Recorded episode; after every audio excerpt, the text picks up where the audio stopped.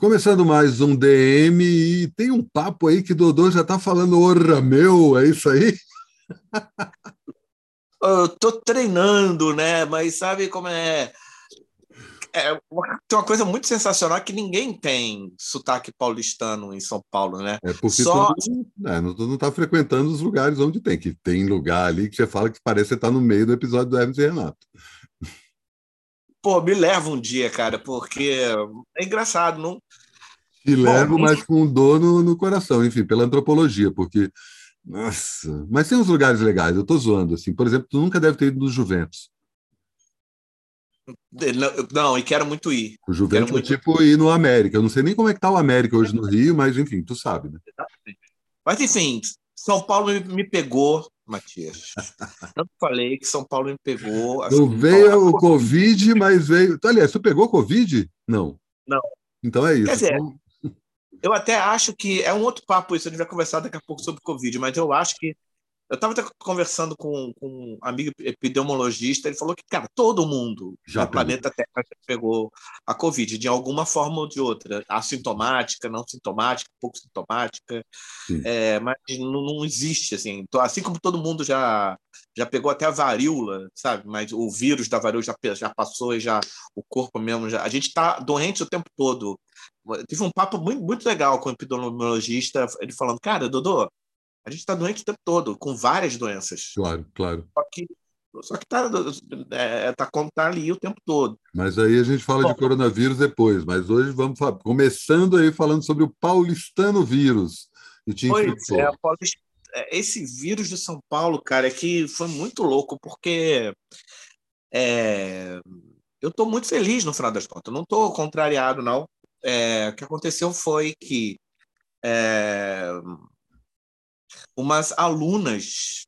É, durante o, a, a, a, pandemia, eu dei alguns cursos é, online.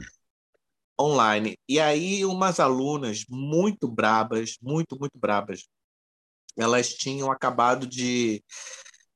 Elas iam inaugurar uma casa cultural aí em Pinheiros e no bairro de Pinheiros e, e multicultural, uma casa multicultural que é teatro, que é café, que é casa de festas, que é tudo ao mesmo tempo, tempo que tem um, tem, tem um estúdio de música, tem uma, uma ilha de edição de vídeo no segundo andar, né? Aí tem um estúdio de música, ilha de edição de vídeo.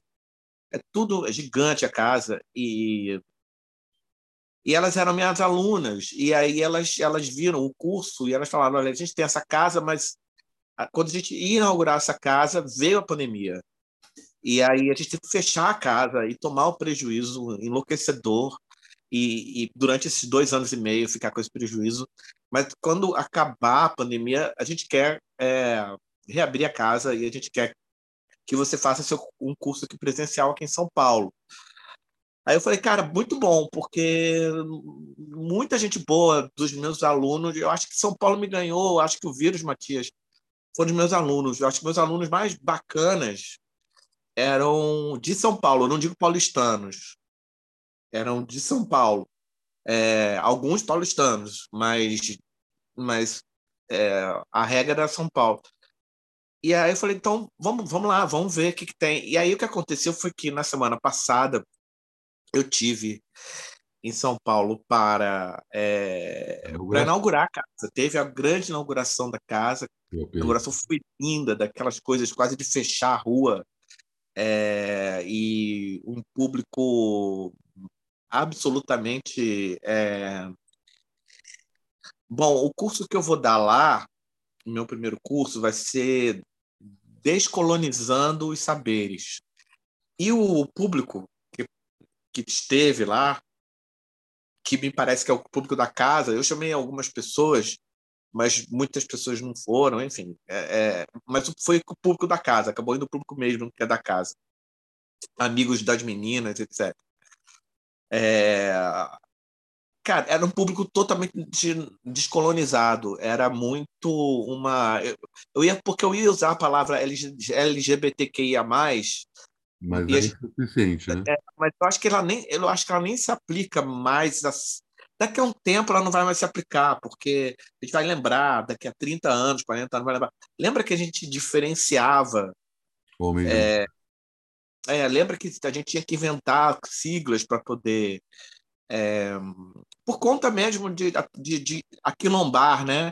Os a gente precisa ter a sigla para eles poderem se proteger, para poder é, formar núcleos, etc., porque o mundo é muito hostil ainda é, então, era um público absolutamente diverso, você não sabia dizer é, nada a respeito deles, assim, não, não, tinha uma marca, assim, né? Esse tem dinheiro, esse não tem dinheiro, esse é bissexual, essa é, é homossexual, esse, esse é hétero top, esse é... Não, era, era tudo muito... Era uma uhum. outra coisa, tudo uma outra coisa, não tinha nada análogo a isso. Uhum.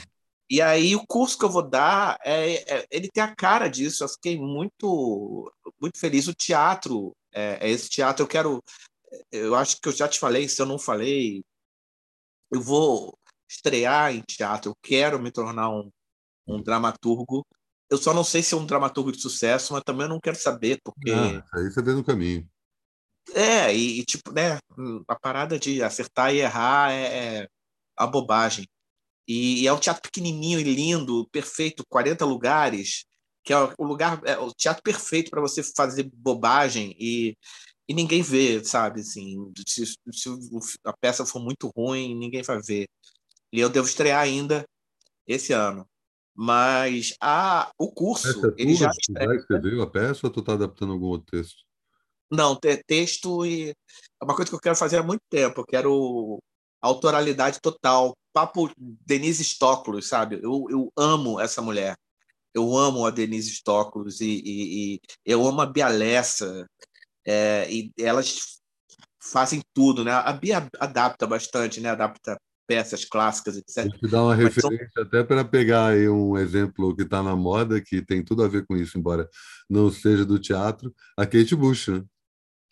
Perfeito, perfeito. Mulher perfeito. perfeito total. Total. Então, é, esse curso ele vai ser agora dia agora em julho. Daqui faz muito pouco, daqui a muito pouco tempo. Eu vou passar dois fins de semana de julho aí. Os uhum. dois, é, o, o segundo, o segundo final de semana de julho, uhum. então intercalados. É, é o segundo final de semana de julho e o último final de semana de julho, ou seja, 16 e 17 e 30 e 31. Boa. porque as aulas serão uma, são, serão uma imersão bem braba, assim. Vão ser sábado e domingo. Aí a ideia é que você passe o dia inteiro comigo. É, no teatro eu dou a aula, com aula toda é... Só para separar aqui, não tem nada a ver com o teatro, agora é só o espaço do teatro. História da É, no espaço do teatro. As aulas são no espaço do teatro, eu porque as aulas são. Para as pessoas não acharem que você está dando uma peça em forma de curso. Não, mas vai ser, vai acabar sendo isso, porque as peças são. As aulas são muito performáticas, eu uso muito o telão de uma forma autoral, ou seja, eu edito coisas no telão para que é, as aulas são aulas de meio espetáculo. Não, aulas meio não, são aulas de espetáculo. É um TED. Então, oi? É um TED. É um, não, não chega a ser um TED porque tem, tem umas horas que eu desapareço e fica só é, as projeções e eu fico falando por, pelo fundo e tem uma hora que tem estrobo. Ainda não tem gelo seco porque eu não sou o David Lynch mas, mas tem música, música composta por mim. E aí, aí a gente vai. São, são, dois, são dois fins de semana. Dois finais de semana. O primeiro fim de semana, sábado e domingo, é, é sempre, sempre começando às três horas da tarde. Aí fica todo mundo comigo lá no teatro, é, que é retrátil, ou seja, se tiver um dia bonito, a gente abre e assiste todo mundo ao ar livre. É, tem um teto retrátil fica comigo até às sete da noite, até o anoitecer. A gente vê o anoitecer enquanto a gente está dando a aula. É, logo depois, vai todo mundo para o café, que é anexo, é dentro do, do, do, clube. E aí, nesse café, a gente vai continuar, vai repercutir, repercutir a aula. E depois desse café, esse café começa às sete da noite e termina às dez da noite, às 10 da noite, tem uma pista de dança num lugar, outro anexo, dentro também do Centro Cultural. Eu começo a, a dar uma festa como DJ. Então, três, é uma experiência você chegar lá três horas da tarde e, vai emendando. vai emendando uma coisa na outra, tem o café lá tem sanduíches, tem isso, tem aquilo, e vai emendando, daqui a pouco começa a festa, abre um bar com álcool e vai todo mundo dançando até meia-noite, uma hora da manhã, mais ou menos, porque no dia né? É, é porque dia seguinte é aula. Certo. Domingo é aula. Então, nos, no primeiro fim de semana, na aula de sábado e domingo, dia 16 e 17, os tópicos serão é, descolonizando o olhar. Então, a gente vai olhar muito para pintura, é, toda a história da pintura, vai olhar muito para cinema, para cenas de cinema. Por que, que a gente olha para cá e não para lá? Uhum. O que chama a atenção da gente? A gente vai tentar entender o quanto que, quanto que a gente está escravizado pelo jeito europeu de olhar para o mundo. O filme, é, o, o curso é sobre isso. É para a gente tentar se libertar um pouquinho dessa dessa desse modo europeu de, de, de olhar para o mundo. E o, é, e, e, o segundo e o segundo fim de semana, que é 30 e 31, é, aí é ouvido, é ah. descolonizar o ouvido. Aí eu vou, eu, aí é, é, performance de DJ total, assim. Aí é, eu vou levar uns mixes de músicas já pré, pré que eu vou mixar, que nunca ninguém nunca ouviu. Eu vou mixar é, coisas muito ocidentais, muito europeias, é, é, com coisas muito não colonizadas, sabe? É, é ou seja, música do Mali com Velvet Underground. Para a gente ver que, que da onde que como é que descoloniza e que tem descolonizado? Quais são as bandas descolonizadas que a gente que a gente consumiu e que a gente ama? Uhum. quais são os, os filmes dos cinemas? E falar sobre o futuro porque eu fico bat... eu repito eu acho que todo o programa eu falo aqui né que eu acho eu tenho a convicção de que a palavra do século 21 vai ser já está sendo descolonização. Então e, e, não, e eu falo isso com, com uma, uma felicidade muito grande, porque é uma libertação. E aí a ideia do curso é fazer isso. E por último, eu queria já de cara. O curso custa essas quatro aulas, as quatro aulas inteiras, não é muito caro não o curso. Custam, ele curso inteiro custa 450 reais, uhum. ele inteiro. Mas incluindo tudo, a festa, inclui tudo. É, mas para você, nosso eleitor, que passou dois anos e meio aturando a gente sem nunca ter ganhado nada de volta. Tá aí a oportunidade.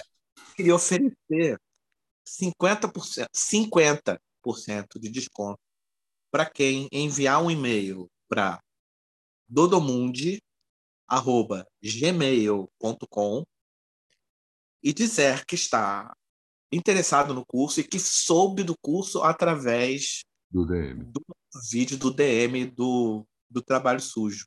É, Matias vai deixar aí o e-mail. Isso, e aí... Vou deixar tanto o link para quem quiser fazer a inscrição normal e tanto o teu e-mail quanto as, essas regrinhas do jogo aí, quem quiser entrar.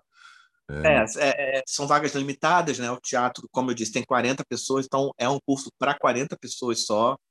E vamos ver quem são essas 40 pessoas que vão nessa primeira jornada. E é muito bom oferecer também alguma coisa é, é, de volta para essa nossa galera que nos fez companhia aí, né? Agora que eu vou começar, eu vou começar a fazer festas em São Paulo também, então é, e, e eu tenho quase certeza absoluta que tu não vai parar quieto e daqui a pouco você vai ter novidades para gente a respeito de. Aguarde e confie, como diria Didi Mocó. E tenho certeza que quando você voltar a fazer os seus rolês também, alguma compensação os, os telespectadores do, dos, dos trabalhos sujos, do trabalho sujo, vão ser recompensados. É, com certeza. Não, isso aí. Afinal, já... eles muita besteira aqui da gente, eles merecem alguma. Total, total. Mas o. Não, eu, eu, ia te perguntar sobre o Centro Cultural. Como chama o Centro Cultural? Ele chama Casa YY. Caramba, eu vou pedir para você colocar o, o, o, o link do Instagram deles, Ótimo. porque tem as fotos da casa e é um projeto é, o projeto arquitetônico é feito por uma pessoa, por uma menina é, é, é de 27 anos que nunca estudou arquitetura na vida. Então, e, e, no, e no dia da festa, tinha um, um, uns professores da FAAP que eu chamei de, da minha idade, assim, mais da, da idade mais velha, assim, eles ficaram chocados, maravilhados com o projeto arquitetônico. Deixa eu fazer uma e... pergunta, ainda mais pensando em conta, levando em conta que o, o, o, curso é uma imersão, tem uma provocação que eu faço aqui agora, que era uma coisa que era literalmente uma anedota do tempo que eu trabalhava na trama. Tem redário? O que é redário? Redário, cara, um lugar em que tem várias redes que você pode deitar numa rede. Cara, eu vou dizer uma coisa: se tivesse, eu não, eu não tava aqui falando que tu faria o curso lá eu não vou fazer um curso no redário. Um lugar que tem redário, não, não é no redário. É porque vai ter um momento ali que a pessoa come e deita numa rede, cara. Pelo amor de Deus.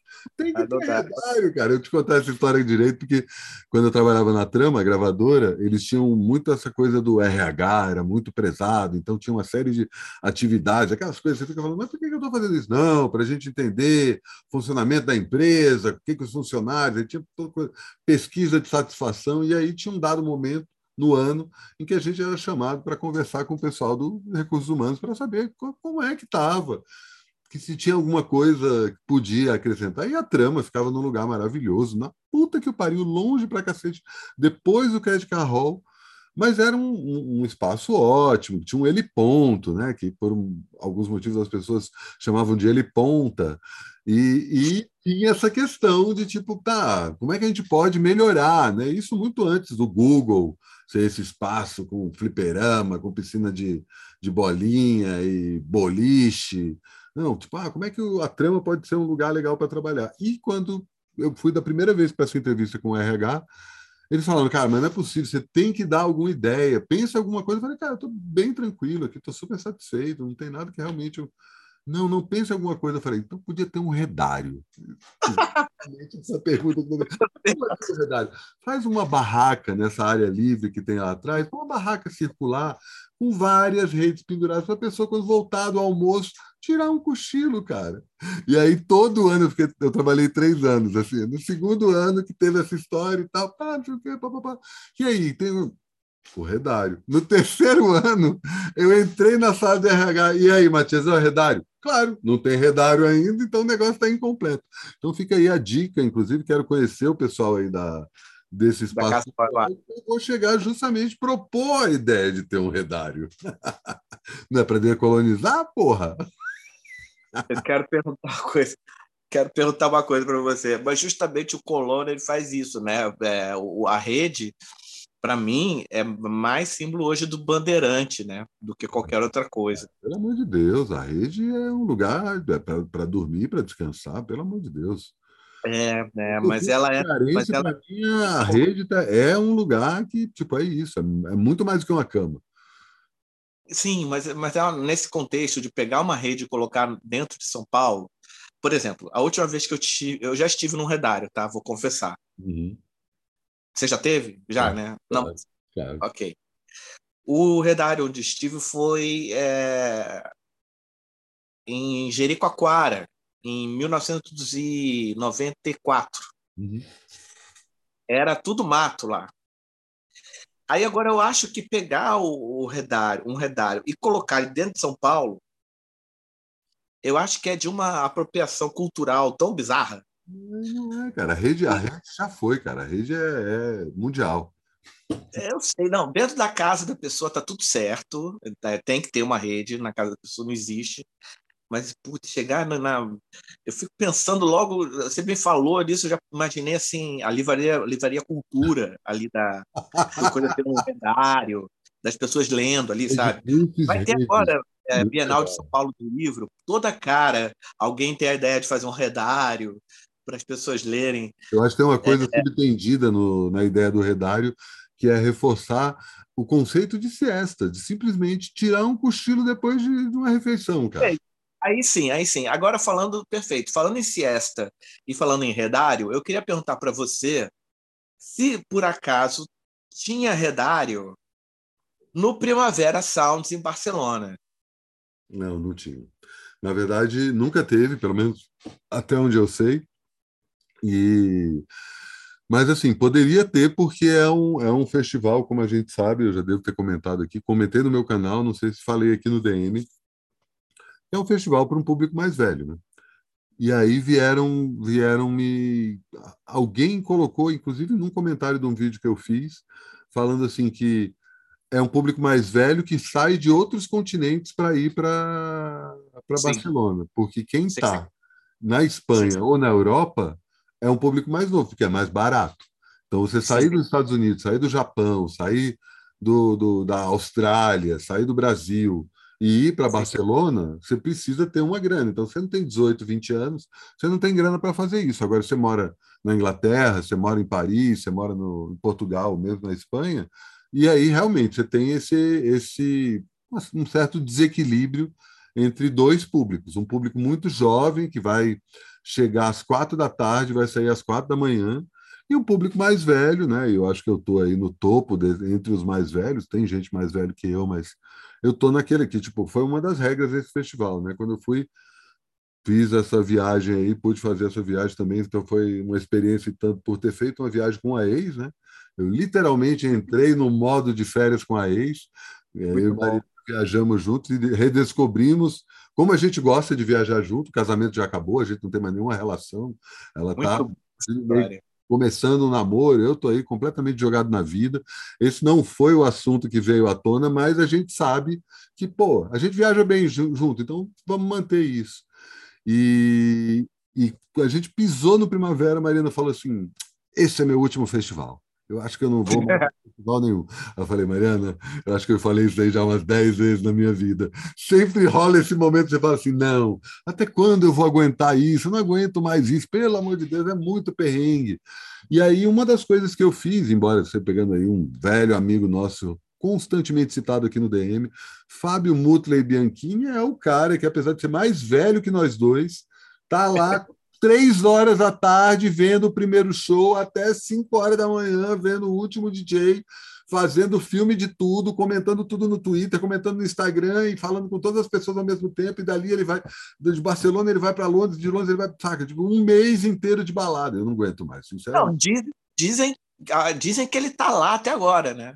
É, eu, não, não há relatos da vida dele para o é, Brasil. a última foto que eu vi foi ele deitado numa praia com o braço e perna aberta em Barceloneta, assim. O, o é. nosso Mumu maravilhoso. É, mas é, ele, ele é feito de. O, o é. Mumu, é, o Mumu é feito de um, de um, de um material. É, é, super-herói. Ele é um super-herói, ele é uma, outra, uma outra pegada. É, conta mais do. A última vez que eu fui. É isso. A última vez que eu fui no, no, no, no, no Primavera, é, é isso mesmo que você está falando, é um festival para velho. Na verdade, assim, o, eu, isso que você está contando aí de ter gente nova, para mim é novidade. Todos os Barcelonas. Qual foi, a, qual foi a última vez que foi? Foi quando foi em 2015. É, então, aí, você pegou um ano antes da virada. Eu fui para 2016, o Pablo, uhum. que também viajou comigo, foi para 2017, e a gente deu uma olhada nos lineups de 2018 e 2019, que foram os últimos antes da pandemia. No Perfeito. ano que eu fui, 2016, foi o ano da volta da LCD Sound System, foi o ano do, do Radiohead tocando o Moon Shaped Pool, o Brian Wilson fazendo Pet Sounds é, ao vivo e a PJ Harvey com Let English Shake. Então, você imagina, né? Fora isso, tinha Air, tinha Tame Impala. Então, o festival realmente saiu de um patamar de artistas com um determinado porte e foi para um outro patamar. Uma coisa que aconteceu, você pensar, por exemplo, tanto no Reading quanto no Coachella, é, que num dado momento eles falaram, cara, acho que a gente pode colocar música pop na parada. O Primavera desse ano fez esse pulo finalmente, colocando a Dua Lipa, saca? A Dua Lipa, para mim, foi o ponto de virada. Eu, não, infelizmente, não pude ver a Dua Lipa ao vivo, foi no fim de semana seguinte, ao fim de semana que eu fui, mas é isso, pode ser que eles tenham virado uma curva que já estavam virando a isso. Pô, no segundo dia, eram 90 mil pessoas. Isso é Rock in Rio, né? É, então, o, o, o, que eu fui, o último que eu fui, o, o headliner, você vê o super show, era dos Strokes, porque os Strokes não apareciam faz. Acho que ficaram 12 anos sem. sem e aí, até, e aí o, o Casablanca já apareceu daquele modo bizarro, meio neon, com o cabelo todo zoado. E aí depois eles vieram figurinha fácil, e hoje em dia eles tocam em qualquer lugar, mas lá na época. Então, assim, eu lembro que eu fui com a Maria é, de Moraes, com a atriz Maria de Moraes. E a gente lembra que a gente, quando acabou o show, o show tinha umas tinha 130 mil pessoas, o show do Stroke, esse headline. A gente não conseguiu ver nenhum outro show, porque a gente viu que a gente não conseguiria ver o show principal se a gente não se posicionasse logo. A, o posicionamento logo cansou muito a gente. Quando o show acabou, a gente olhou um para o outro e falou: cara, nosso quarto está quentinho, nossa coisa da a cama está quentinha, nosso papo é ótimo. Vamos voltar para cá. Aí voltamos para casa, assistimos um, um show só. É, e o, e o, e o, o, o Primavera ele começou para mim ele não existia como festival. Para a gente, nós somos da geração Reading e Glastonbury. Isso. É, é, nós não somos nem da geração Coachella. A geração Coachella já é millennial. A gente, nós não somos millennial. É, na nossa época, o parque não tinha roda gigante. Perfeito, perfeito. E aí, mas eu não tive, eu não tive o prazer, o sonho, nem o dinheiro. Eu era um moleque sem dinheiro. Eu não consegui ir para o Reading. Eu não consegui ver o famoso Reading que teve Nirvana, PJ, onde nasceram Nirvana, PJ Harvey, Pavement e Teenage Fan Club. A gente viu isso transmitido pela Bandeirantes, né? Isso transmitido pela, pela rede Bandeirantes. A gente viu daqui e, e ficou maluco. Então, é... eu acho que é Ready 92, se não me engano. É isso. Então, perfeito. Isso. E aí a gente não foi, a gente não tinha dinheiro, você não tinha dinheiro, não tinha dinheiro para fazer isso. Ah, vamos falar a verdade, né, Dudu? A gente é Hollywood Rock, Free Jazz e Monsters of Rock. É, isso aí. Não, e, e que bom, porque a gente viu alguns shows bem bons nesses Sim, lugares. Aí. tribo e abriu pro rock, né? É, coisas, coisas que o pessoal do Reading nunca viu, nunca verá e nunca terá o gostinho. Nem o pessoal ver. do Reading, nem ninguém mais, né? Realmente é um, um, um período tatuado. Eu tenho novidades aí sobre o festival independente. Em breve eu vou estar podendo falando disso aí, estou me envolvendo aí numa história legal. Mas é isso, né? A gente acompanha essa história de festival independente desde que ela nasceu no Brasil. Né? Que nasceu, e aí, mas aí teve um momento que deu essa virada de, de, eh, Aqui no Brasil eu parei de ir a festival há muito tempo. No último Rock in Rio ficaram 16 pessoas é, é, hospedadas aqui na minha casa. É porque você não, não, eu já conheço a tua casa, mas você não conhece a minha casa. É, minha casa tem três andares Obrigado. e tem lendário. No terraço tem mais ou menos umas seis, sete redes. Eu descanso meu case de guitarra. Só tenho a dizer isso. I rest my case. Então, e, e, tem, tem muita cama, muito quarto de hóspede. Eu gosto muito de receber, eu gosto de cozinhar. Tem duas cozinhas, tem uma cozinha embaixo, tem uma cozinha no terraço, onde eu faço comida para todo mundo. E aí eu reuni todo mundo aqui em casa, foi todo mundo chegando, gente de Belém do Pará, gente de Porto Alegre, que não se conhecia, mas me conhecia. E aí eu reuni todo mundo, fui apresentando, e aí quando todo mundo estava reunindo, quando chegou todo mundo, eu parei todo mundo para dar, gente, eu tenho uma boa e uma má notícia. A má notícia é que eu não vou ao Rock in Rio com vocês. Hum. E aí eles ficaram muito chocados, né? Como assim, Como assim não vai ao Rock in Rio? Eu falei, então, é porque é o seguinte, nenhum carioca vai ao Rock in Rio. E é, é aquilo que você falou, do, do, do jovem lá que mora lá do, do lado. E aí eu expliquei, mas tem a, tem a boa notícia. A boa notícia é que. A base não para. Eu viro à noite, então eu só, eu só acordo de manhã. Então vocês podem beber, perder a chave, perder as calças, porque é, isso aqui é tipo um albergue. Eu sou porteiro do albergue. Eu estou acordado o tempo todo. Porteiro, chefe, gerente foi acontecendo exatamente isso. As pessoas chegavam em estado lamentável, falavam, então, você hoje vai dormir aqui.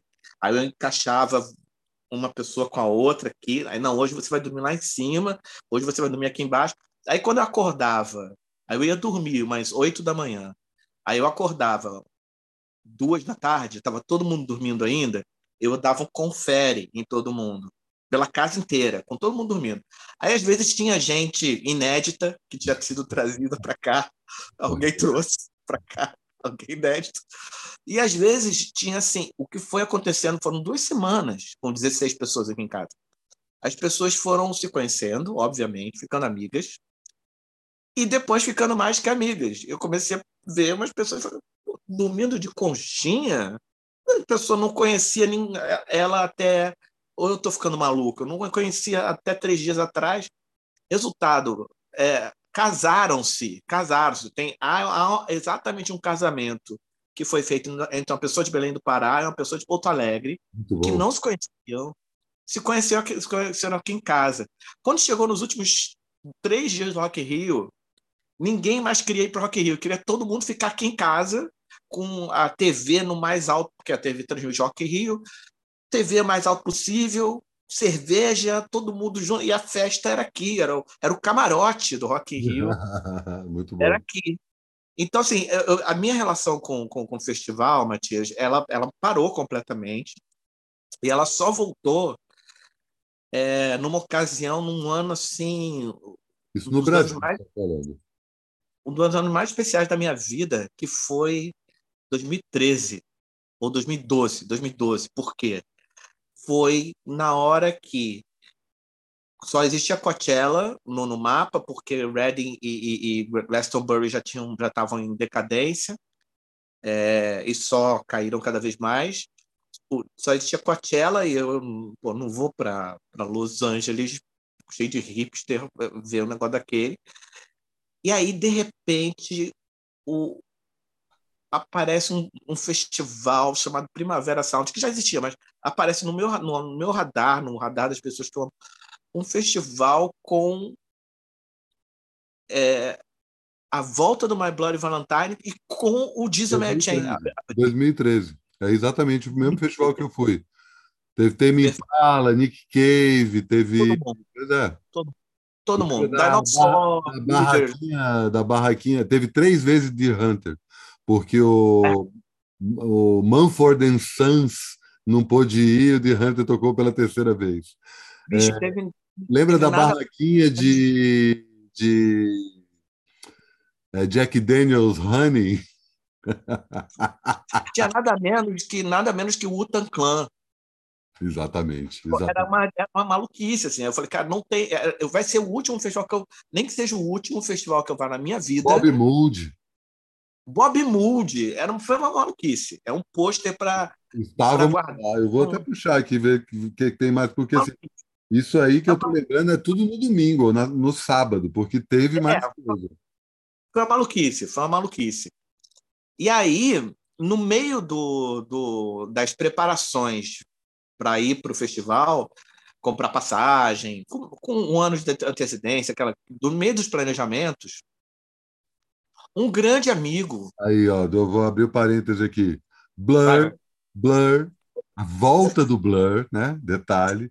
My Bloody Valentine, Utan Clan, The Knife, Nick Cave, é, Phoenix, Postal Service, Fiona Apple, que no fim não foi, é, Hot Chip, Breeders tocando Last Splash, é, Swans, é, Deer Hunter, Jesus Mary Chain, J James Blake, Animal Collective, Grizzly Bear, Crystal Cat, Neco Não, Cage, e, e eu, eu tá escondido aí porque o nome tá, tá, em, tá em, em, tá com, só com como é que é o nome? Letra Não é sobrenome. A pessoa se esconde atrás do nome, esqueci o nome. Pseudônimo. Pseudônimo. Jim Jarmusch. Ah, ele tocou como? Eu nem lembro. É, ele tem uma banda há quase 20 anos que faz a trilha sonora de todos os filmes dele. To... Eu estava em Cannes, eu estava no Festival de Cannes para lançar o On the Road do Walter Salles. E a gente foi. E, e o, o, o, o, Jim estava lançando o filme de vampiro dele. Ah, o Only Lovers Left Alive. Sim. E aí, quando a, e Cannes, e tem, e tem essa parada, essa dobradinha. Quando termina Cannes, dois dias depois começa o Primavera. Uhum. Assim, termina Cannes, um dia depois é o Grande Prêmio de Mônaco, e depois é a Primavera. Uhum. Então, a gente não foi para Mônaco, óbvio, mas, pô, a gente foi para Primavera e tava o. Inclusive, as únicas imagens que tem no YouTube da banda do Jim Jarmus tocando na vida são minhas. Está lá no canal do Odomundi do YouTube. Muito que bom. eu filmei o show inteiro. Foi o único show da vida que eu filmei. Eu falei, cara, ninguém filmou, tinha ninguém assistindo. Ninguém assistindo. Uma meia dúzia de camisas pretas malucas. Instrumental, tá? é uma espécie de, de, de, de, de, de Mogwai, Mogwai misturado com, com, com, com, com DNA, sabe? Do, do, do, do, do sabe? É, no, no Wave, é um Mogwai No Wave, perfeito. Eu tô, eu tô, é, Squirrel é o nome da banda. Ah, pode crer, pode crer, tô ligado, tô ligado. Squirrel. Então, cara, aí, aí, do, do, aí, um, um foi foda. E aí, quando, aí, no meio desse rolê, de, de, desse. Estamos indo, estamos comprando passagem, compramos isso, compramos aquilo. Vamos ficar hospedados onde, onde, onde? Um casal nosso, de brasileiros que mora na Bélgica, virou para a gente e falou assim: Cara, já que vocês estão vindo, a gente precisa contar para vocês de um festival secreto que a gente aqui não costuma contar para ninguém para não bombar. Que é o Primavera. Não, não. O Primavera é para onde a gente está ah, indo. Ah, Eles falaram, já que a gente, se vocês estão vindo para cá, a gente quer vai contar então para vocês, para vocês até ficarem aqui em casa, vir para virem para a Bélgica e também ficarem aqui em ah, Bruxelas, claro. para a gente matar saudade. Então, a gente vai usar essa cartada. A gente vai dizer, ter um festival. Aí eles, eles disseram, tem um festival é, que fica numa floresta em Bruxelas, é, numa, perdão, numa floresta no meio da Bélgica, que, que é uma floresta que há quase 1.200 anos é um, é um tem um sítio arqueológico que é usado para bruxaria e witchcraft. Demais. E todo ano, todo ano, nessa floresta, em junho, no dia do solstício de, de, de, de, de verão, uma coisa assim, tem um festival que é só para gente, só para pessoas de 50 anos para cima, para cima. Excelente. E aí a galera vem chegando com um telezinho, um monte de bruxinha, de bruxinho, vem chegando, chegando, chegando, chegando, chegando e vai lotando. E eles falaram: sabe qual vão ser os dois artistas desse ano? É. Os dois shows desse ano? Aí a gente, o quem? Pat Smith com Nick Cave. Ah, demais. Porra, cara no mesmo ano, no, nesse mesmo ano, nesse mesmo num, num, num, espaço de dois meses, assistiu tudo isso aí e esse show no meio da floresta com não tinha iluminação, era só tochas, sacou? Aí o, o, o Nick Cave fez um show de quase cinco horas de duração. A Pat Smith fez um show com quase nenhuma música, eram só Poema. poemas e conjurações, assim. Demais. E você olhava para o lado, assim, não tinha ninguém com menos de, de 50 anos de idade, assim. Era parada, assim... A, a, experiência de show mais inesquecível da minha vida. Eu nunca escrevi sobre isso, nunca fiz uma resenha, nunca... Eu tenho as fotos aqui, tenho, tenho as fotos no meu Instagram, tem... É, é, mas, mas foi uma, mas tem pouca foto, porque foi um show que eu não consegui é, é pegar câmera e fazer foto eu acho que ninguém, ninguém fez. Estava né? todo mundo muito. Era um, é um lugar, um lugar e um, uma cerimônia muito bruxa. Eu, fi, eu passei por uma situação parecida com essa, não tinha todo esse aspecto de, de segredo e de ah, poucos podem saber, mas era num lugar parecido, que foi um show que tem um anfiteatro natural na Floresta Negra, na Alemanha. E aí você pega o trem e vai ali, sai de, de Berlim, tipo, sei lá, acho que isso, uma hora, uma hora e meia, até chegar no meio da Floresta Negra, sai do, do, do, da estação do trem, anda um pouco, não anda muito, e você chega nesse lugar que é tem o próprio declive ali do natural, é como se fosse uma concha acústica é, sim, sim. feita pela própria natureza. E no meio dessa concha acústica fizeram um palco e as pessoas sentam ali ao redor. Na verdade, eles construíram até uma arquibancada e tal, onde eu pude ver o Niang com a Crazy Horse. Nossa, é horas e meia de show, assim. Foi é completamente, saca? É insano, é insano. ao vivo da minha vida, não tenho o que falar, assim. Já tinha sido quando eu vi o Niang no Rock in Rio. Foi uma coisa que, tipo, ele me levou... Eu ainda tenho um outro encontro com o Niang, eu tenho certeza disso. Que foi um... Sim. Porra, naquele show do, do Niang, e assim, eu tive várias experiências naquela época, principalmente porque tinha acabado de completar 25 anos. Então é bem aquele momento em que algumas portas se abrem e tal.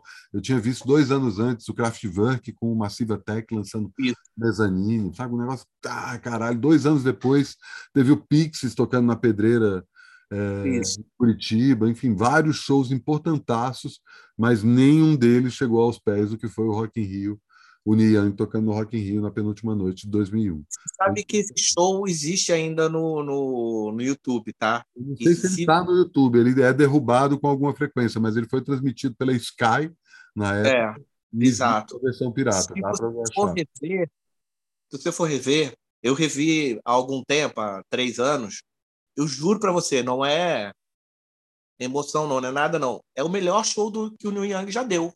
Eu acho que o próprio Neil Young. Então, eu tinha essa sensação até ver esse show na Alemanha, cara. Porque esse show na Alemanha foi inacreditável. Foi uma coisa assim que, tipo, Like a Hurricane com 15 minutos, saca? Pô, não, mas ele tocou aqui também, até porque aqui tinha uma coisa. Hora e meia aqui. É, o, o, o, coisa que ele tocou aqui, a diferença do show que ele tocou aqui foi a questão espacial, né? Foi uma, uma, uma, uma coisa sem fim, uma multidão sem fim que estava esperando pelo R.E.M., era isso, né? Não, na verdade ele era o headliner dessa noite. Ele ele tocou depois da Sheryl Crow. Ah, é verdade, é verdade. Aí, verdade. A Sheryl Crow toca e aí uma galera vaza. Ele é o headliner com o menor público desse Rock in Rio. É, muita gente senta no chão, fica maravilhoso de ver. Pô, eu é esse show na grade. Eu estava com os amigos ali com uma certa distância, sei lá, uns 50, 40 metros. Aí o pessoal conversando, eu vendo aquele show, falei, cara, vocês vão ficar conversando enquanto esse velho está fazendo isso aí? Não, por quê, padre? Tchau. Fui atravessando, eu já vi algumas vezes o show, fico o tempo todo me procurando para ver se eu consigo encontrar. Não estava literalmente na grade, como eu pude assistir agora, tanto dois shows do Pavement quanto um show do Yolatengo, né? Vou voltar nesse tema mas eu estava bem perto e eu não consegui me encontrar ainda na multidão lá. Uma hora, quem sabe, eu vejo. Você foi assistir, de fato, como você está falando, você foi assistir agora, acabou de assistir há dois meses atrás, os shows das minhas três bandas favoritas. É Pavement, em primeiro lugar, Yolatengo, em segundo lugar, e Dinosaur Jr. em, segundo, em terceiro lugar. É, Tirando o Yolatengo, eu vi dois shows de cada. Pavement e Latengo. E foram diferentes os shows? Pavement da Dinossauro Júnior. É, o Dinossauro teve um problema porque quando eles tocaram no Porto, eles, a TAP perdeu a bagagem deles. Então os caras estavam tocando com instrumento emprestado. Lubarlo, Lubarlo parou o show e falou assim: galera, desculpa, não, a gente não está no nosso melhor, porque a gente está tocando com os instrumentos que dá, nem as, as roupas são nossas. Sabe? Sensacional. Pois é. E aí, assim, é, na verdade, é, quando eu vi em Barcelona, eu cheguei um pouco, de, um pouco depois do começo e estava muito cheio. E eu fiquei num ponto em que o som estava muito embolado. Eu não consegui, estava ruim de ver o show. Sabe, tava vendo ali, pô, legal, Jay Maskins ali mandando ver, mas tipo, pô, precisava ver isso melhor. Eu dei a volta por trás, aproveitei e vi que tinha um quadradinho ali do Boiler Room com MC Carol. Aí eu, putz, desculpa. Maravilhoso, eu vi o vídeo. E aí eu fiquei lá, tipo, 15 minutos tomando MC Carol na cabeça, a mulher no meio da galera, mandando todo mundo se fuder. Pô, foi muito foda. Essencialmente brasileiro ao redor dela, mas tinha uns gringos ali meio que, porra, é essa? E aí, é. dar a volta, e como eu estava te falando, né, eu estava com, com a Mariana, minha ex, cuja banda da vida dela é o The Cure. E aí a gente estava subindo uma rampinha e ela falou: Isso é, isso é Just Like Heaven. tá tocando Just Like Heaven. Veio esse negócio. Eu falei: Pô, é o Dinosaur Jr. tocando, vamos lá, vamos correr. A gente pegou da, é, Just Like Heaven do meio para o fim e ainda viu o Freak Sim. Eu acho que o Dinosaur é uma banda que tem crescido, sabia? Isso que você falou do show tá muito cheio. Nunca teve, eu assisti o show do. A gente assistiu o show do Dinosaur lá em 2012, no Primavera Sounds, e não estava muito cheio, é uma coisa meio que nossa. É mas é ele aumentou porque, tamanho. Né? É, porque eu, eu estava te contando, e acho legal a gente falar disso também, né? Participei agora da edição desse ano do Festival Inédit, Festival Documentário de Música, e o Marcelo Alice, que é o presidente do festival, me chamou para apresentar a sessão do Sim, que é justamente um documentário sobre o Dinosaur Jr. E aí você Maravilha. pensa, ah, vou ver um documentário do Dinosaur Jr., e você pensa, ah, vai contar ali desde o começo, a infância, a juventude, os três se conhecendo, Deep Wound, primeira banda de hardcore e tal, a treta do Jay Mascis com, com o Lubarlo, o Lubardo sai da banda, Jay Mascis é, monta a banda, grande gravador e acaba. Mas não, isso, isso. é metade do documentário. A outra metade é justamente a volta.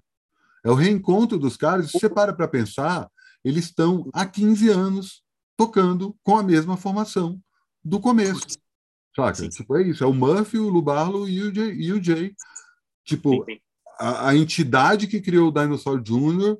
tocando em condições de temperatura e pressão perfeitas. Pela primeira vez, eles estão tocando com um som decente, as pessoas prestando atenção no que eles estão no que eles estão tocando, saca? E assim, é, é, foda, né? Porque o Jay é muito blazer, né? Faz parte da natureza do cara, saca? Se o cara ganhar na loto, ele vai falar: "Ô, oh, ganhei na loto, nossa". Ele não é um cara que demonstra emoção se ele não está tocando o instrumento. Cara, deixa eu te interromper, porque eu lembrei de uma, de uma, de uma história que eu não conto nunca para ninguém, porque eu sempre Pô. esqueço. Mas vamos pegar daí, que é o seguinte: é, bom, todo mundo sabe que eu tive lá com o Kurt Cobain, mas de uma, numa situação é, muito íntima, a situação mais íntima que eu tive com o Kurt Cobain foi dentro do ônibus que levou o carro, o, o é, que levou a banda para o hotel, porque não tinha ninguém dentro do ônibus, um ônibus gigante de luxo, só tinha banda, então só tinham três caras, eles, eles cada um sentava num canto, óbvio, porque eles dormiam em quartos diferentes, não queriam se ver, né? Porque a banda é assim, dentro de estrada. Qualquer banda. Qualquer banda, mesmo que se goste. E eu sentei do lado, do, eu perguntei pro Kurt se eu podia sentar do lado dele. E o Kurt ficou na janela e eu fiquei do lado dele. E eu fiquei com, tagarelando do lado dele, assim, falo, perguntando, matralhando, metralhando ele com perguntas. Só que eu não, eu era jornalista, eu estava ali na condição de jornalista, eu estava ali com o meu crachá de jornalista, Está aqui, inclusive, o cartaz, cartaz jornalista, o, cartaz, o meu crachá de 93. Mas eu não fiz nenhuma pergunta jornalista, só fiz pergunta pessoal. do tipo, é, como é que surgiu o refrão da música tal? Como é que surgiu? Eu, como músico. Mas a, a pergunta principal que eu queria fazer de verdade e consegui fazer foi: cara, o Jay Meskis é tão maluco, a maluco assim, alheio ao mundo, quanto ele parece ser ou ele é blazer. Aí foi o único momento em que o, o, o Kurt, Kurt, Kurt que estava olhando pela janela, admirando o Rio de Janeiro, três horas da tarde, um dia lindo, ele olhou para mim e falou: Cara, o Jay Macy's é o cara mais enlouquecido que eu já conheci. Essas são as aspas do Kurt Cobain a respeito do Jay Macy's. Nada menos do que isso. Então, é. eu acho que esse, esse blazer não é blazer, não. O cara é maluco mesmo. Sacou? Não sei, eu, eu entendo. É, eu sei lá. Maluco é quem rasga dinheiro, saca? Se você chamar maluco, chama os caras do KOLF que tacaram fogo em um milhão de libras. Isso sim é maluco. Mas eu não acho que seja. E assim, né? Eu, já que a gente começou o papo de hoje falando de decolonização, né? Usar o rótulo maluco, né? O que quer dizer maluco hoje em dia? No documentário, o próprio Jay fala isso, que eu sabia que eu não fazia parte da sociedade quando eu estava na, na escola. Maravilhoso. Ele criou, ele criou o universo. Ele começa tocando bateria, porque era um instrumento que tinha uma coisa física. Ele, ele começa a tocar guitarra, ele fala: não é para mim, vou tocar bateria que eu preciso de uma pressão. E na hora que ele volta para a guitarra, ele entende a coisa dos pedais, dos amplificadores, da parede de Marshall, que é uma coisa física. Ele fala isso no documentário para mim a guitarra é menos nota, menos melodia e mais a parede de som. E aí a grande contribuição do Dinosaur Jr. para o nosso universo musical é o fato que ele faz a ponte dessa cena. Exatamente o que eu comentei lá na, na abertura do, do, do festival, do, do, documentário. Ele faz a ponte dessa cena do hardcore norte-americano, que aos poucos está indo para um lado mais melódico, né? Que começa com aquela coisa pauleira, mas aos poucos você vê o Husker Du ficando cada vez mais melódico, né? Ah, o, o Minor Threat vira o, o Fugazi, né? Você tem aí o começo do, do Yolatengo, a história do R.E.M., com o que está acontecendo na Inglaterra, né? Na verdade, ele junta os dois pós-punk, né? O pós-punk, não o gênero musical, o pós-punk literal, né? O inglês, que aí chega um momento que fala, ah, tá, a gente já experimentou todas as possibilidades, todos os formatos, a gente e se a gente descobrisse a melodia junto com o ruído, né? Que aí começa com Diesel Mary Chain. Com o que pós-punk aí mais no sentido de posterior do que propriamente o gênero musical pós-punk norte-americano, né? E aí tem um momento que o, o, o, Kevin Shields fala, cara, a gente foi ver o Dinosaur Jr. e que banda é essa? Saca? E aí é, ele tá conversando com como é que é o nome do outro cara do Spaceman Tree, sem ser o, o Jason, Jason Bourne. Jason Pierce. Ah, Tem ser o Jason Pierce. Como é que é o nome do outro cara? Sonic Boom. Sonic Boom. Sonic Boom. É o Sonic Boom e o Kevin Shields, né? Porra, o Sonic Boom vira pro Kevin Shields e fala assim, cara, mas vocês já lançavam disco na época, eles estavam lançando o primeiro ou o segundo disco. Mas a gente lançava uns discos de merda, cara, eles eram muito melhores que a gente. E aí eles passam o, o, o, o, grande, o grande ponto de virada, não sei se você falou isso, se o, se o ponto está ali, está no é a virada do que o Jay Macy, esse ponto de virada aí é quando o Jay Macy pega o Gu do Sonic Youth para produzir, para produzir as demos do Gu. Que ele pega aquele som pós-punk é, norte-americano que o Sonic Youth já vinha fazendo é, e ele vai inventar uma coisa ali que é um até é, depois vem fazer o, o, disco grunge dele, o Sonic Youth vai fazer o disco grunge deles que é o Dirty, Dirty. É, é, que, é, que é Butch Vig. É, mas antes tem o Gu no meio é, entre o Daydream Nation, que é considerada a obra-prima, é, e o, tem o Gu, que na verdade é talvez a maior obra-prima, porque se você for, for juntar a gente tem no Gu, a gente tem o Sonic Youth, a gente tem o LL Cool J, a gente tem o Jay Macy's e a gente tem o Don Flaming. Não é Todo o mundo... J, não, é o Chuck D. É. é. Chuck D. Não é, é, é, não é o LL Cool J, porque tinha o Cool Fing. Cool Fing é o Chuck D, com certeza. É, junta essa galera toda num produto só que vai virar uma, uma camiseta, um símbolo tão conhecido como a camiseta dos Ramones todo mundo vai passar a usar essa camiseta do Gu, vai virar um uniforme de uma geração, de, daquele filme lá, né, da menina com os óculos lá, é, de, de saiote, vai virar um uniforme. E, e eu, eu tenho sempre para mim que é o, o, o, o, o, o que, que faz isso porque ele até hoje ele é o produtor por, por trás do ele, de tudo que está acontecendo ainda de, de, de, de noise, né? de, de wow sound, ele ainda é o cara que é, chamado para fazer isso. E esses caras são. Aí vem minha segunda pergunta para você, a gente que viu, eu não vi o documentário, nem tive oportunidade de ver tua fala, se eles falaram alguma coisa do, da, de, das questões do espectro do autismo do, do, do Jay Masks, que é uhum. justamente a questão da bateria. É uma coisa meio bem clássica, né? É, é, é, a pessoa procura a percussão, a bateria, e é muito maravilhoso essa história, porque isso conversa muito com a questão decolonial. Porque é, a gente começou a dar nome de doenças ou de distúrbios para coisas que, num mundo não colonizado, é, são o contrário. A gente tem uma, uma, uma cena muito famosa no, no, no, no From Hell, do Alan Moore, que ele visita, o, o, o, o médico visita o Homem-Elefante, e aí ele vira para o Homem-Elefante e fala assim, olha, se você... A, a, a, o ruim é que você nasceu na Inglaterra. Se você nascesse na, na Índia, você ia ser um deus, você ia ser considerado um deus, você ia ser venerado como um deus.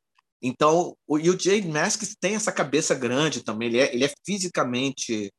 É, é, Proporcional, né?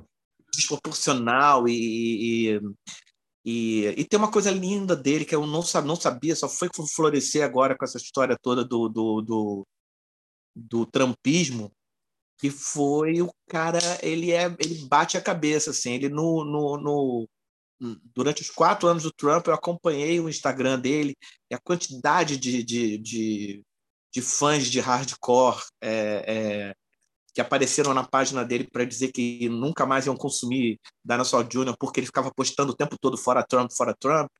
Aí vocês sabem que o público de o público de hardcore, o público é, é, é, careta, né?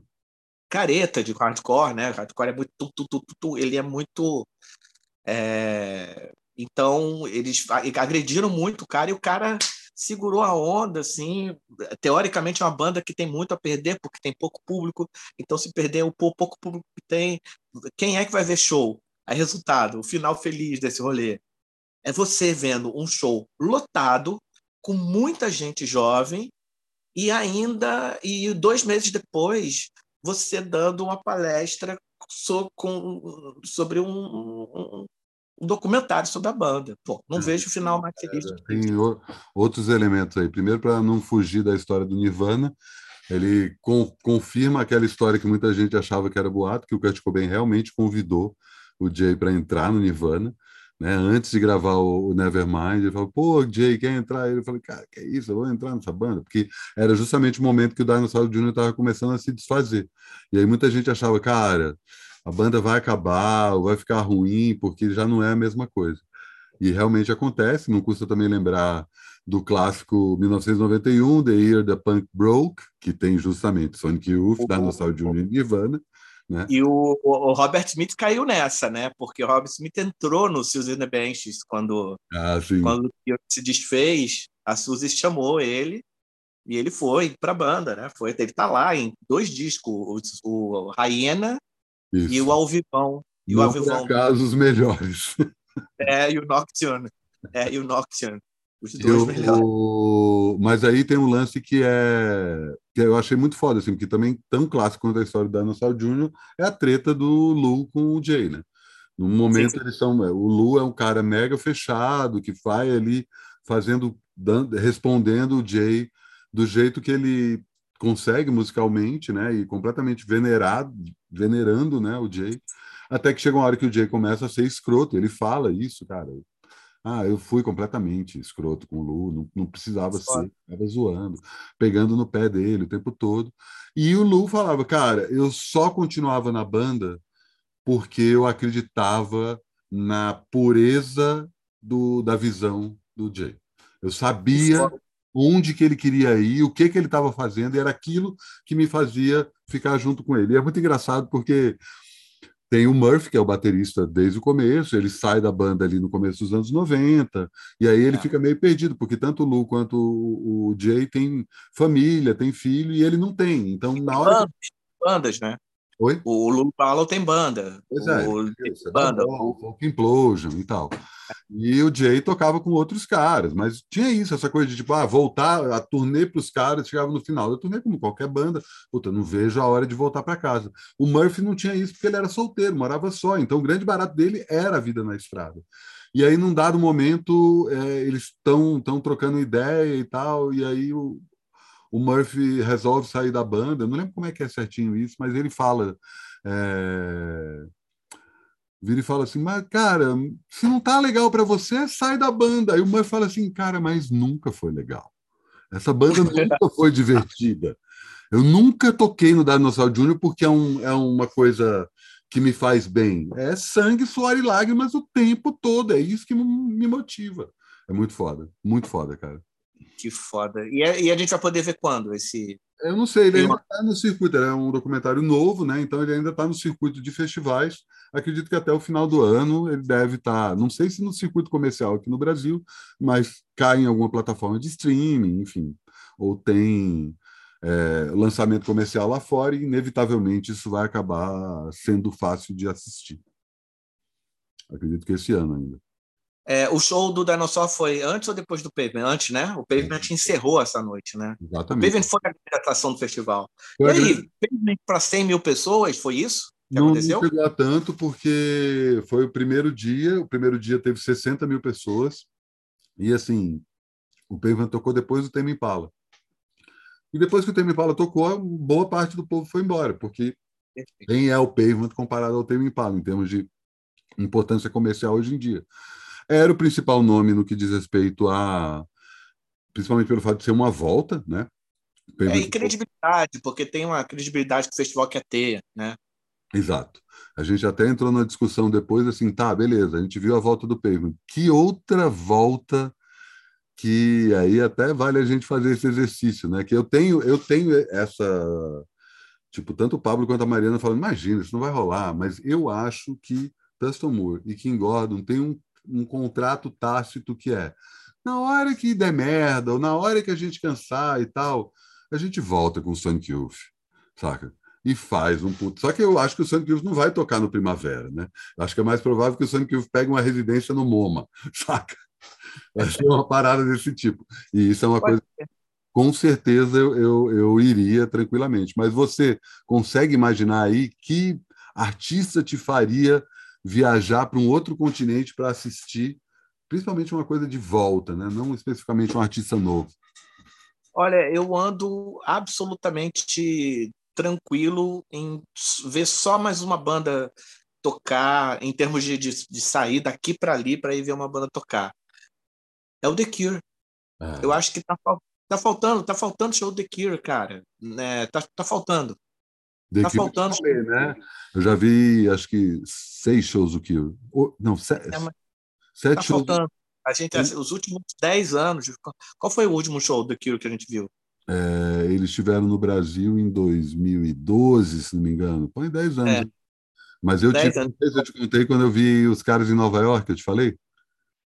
Sim, pois é, você teve uma imersão lá com o Kiro. Três dias, então... um fim de semana, sexta, sábado e domingo, com o Kiro tocando os três primeiros discos, com a formação de cada disco, e aí chegava Sim. no final, tá? É, o Three Imaginary Boys, Faith e o Pornography. É. E aí acabava é. o pornógrafo e começava o bis. O bis tinha quase uma hora, que era basicamente todas as músicas do Standing on the Beach, tirando as músicas que tinham tocado no começo do show. Ah, maravilhoso, maravilhoso. Então é isso. O, o Sonic Youth, claro, claro que eu iria ver, mas não iria assim, por exemplo, se fosse ter que viajar para Brasília para ver, eu não iria. Falando muito sinceramente é, para Porto Alegre, não tá iria. Gravado, hein? Tá gravado. Minas Gerais, eu iria. São Paulo, eu já não posso mais dizer, porque eu já estou mais meio like com o pé já aí, meio aqui. Agora, é, o Kir, eu iria. O Kir, se faz um show em Porto Alegre, só em Porto Alegre, eu vou ver.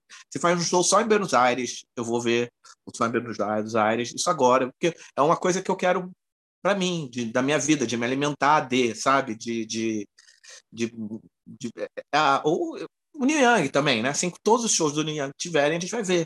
Não importa onde que eles forem. É...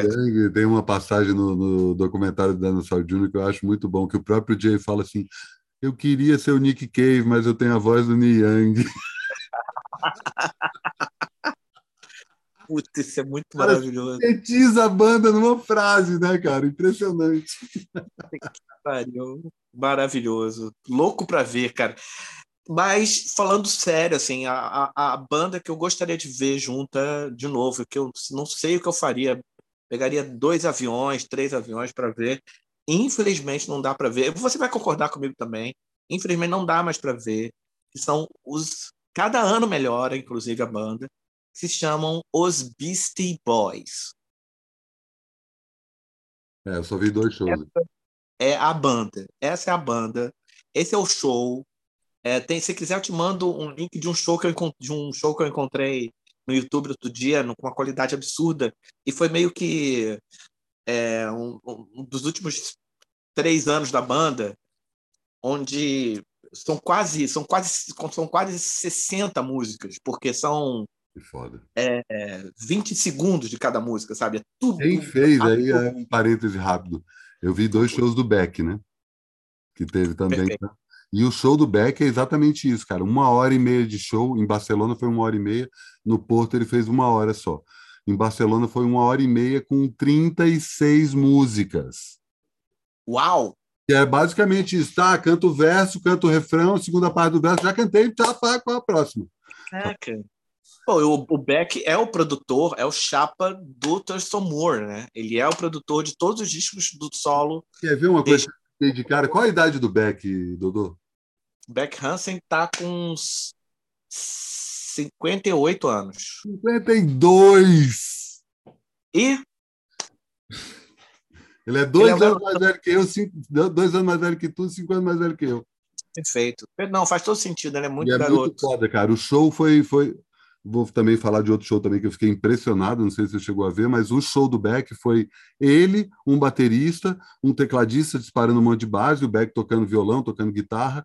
Mas, cara, aquele palco gigante que no outro dia teve o Nick Cave com uma puta banda gigante. Cara, só os três e o Beck não paravam um minuto, cara. Impressionante, dominando tudo. Cara, uma hora ele tá tocando Mixed Business, outra hora ele tá tocando é, Loser, outra hora ele tá tocando Everybody Gotta Love You Sometimes, lá a música do Eternal Sunshine. Ele toca o One Foot in the Grave, ele pega uma gaita e começa a tocar o One Foot in the Grave, cara. Uau, incrível. Pariu, meu. Impressionante, impressionante. Mas... O, o, o Sea Change, para mim, é um dos grandes álbuns do século XXI. É, eu, eu sou completamente obcecado pelo Midnight Vultures, o filme, de, o é. disco de, de 99.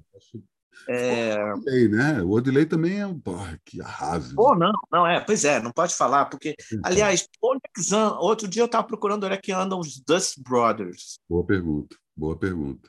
E aí, sabe o que eu descobri? Foi maravilhoso eu descobri que eles estão super aí na nossa frente, produzindo uma porrada de coisa, só que eles não usam mais o nome de Dust Brothers. Ele usa o nome, são dois caras, né? Jim, aí cada um...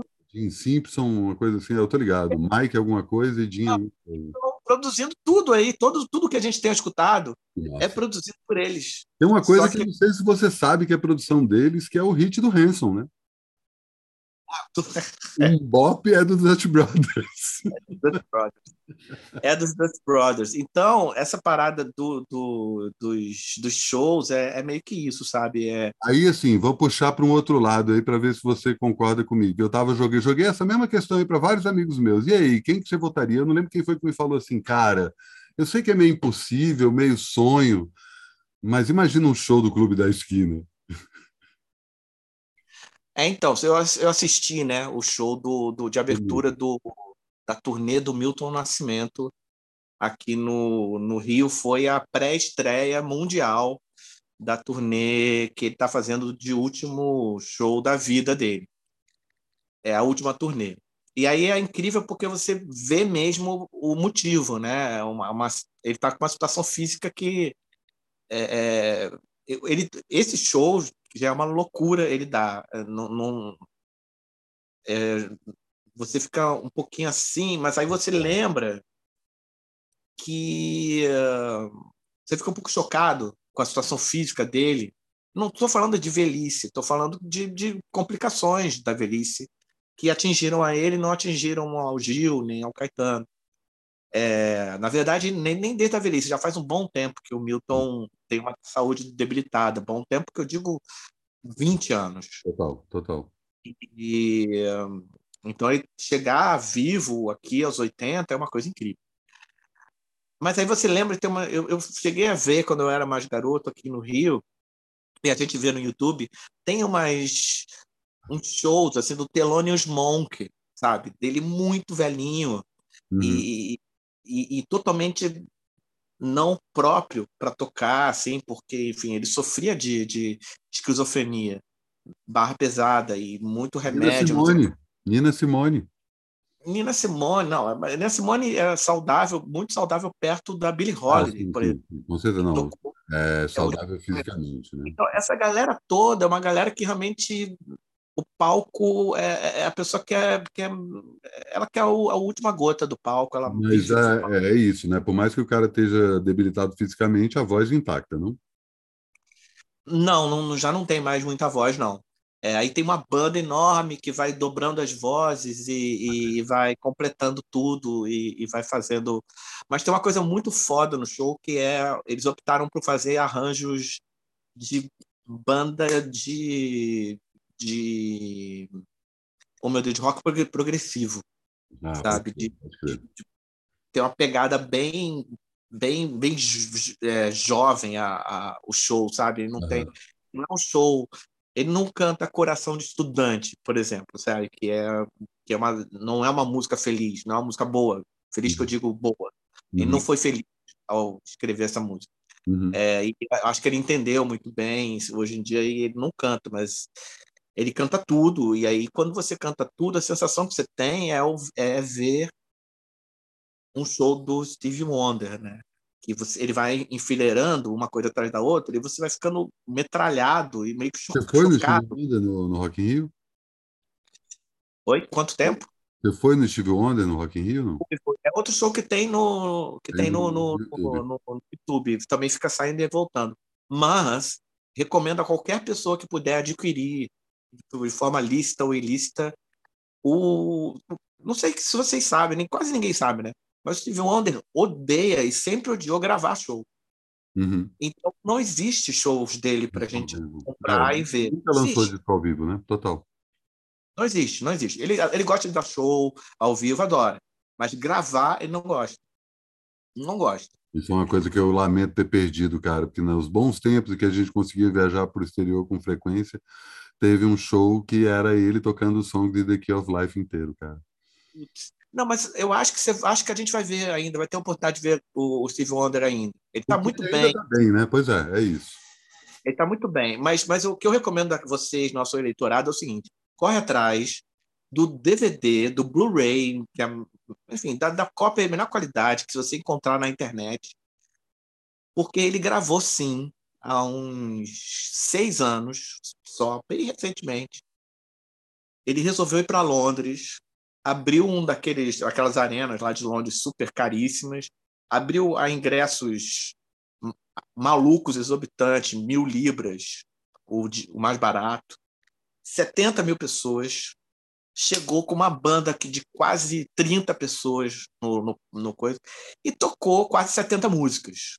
E transformou isso no, e, e, botou muita câmera, e, botou, e filmou e gravou com um som incrível. E ele mesmo, ele mesmo mixou o, o, o disco final, o Blu-ray final. Ele fez tudo. Mas isso não foi lançado. Ele se chama Live at Last. É o nome do. Uhum. É, é, o único. É muito louco. Você chega na Amazon e escreve Blu-ray é, de Steve Wonder Live.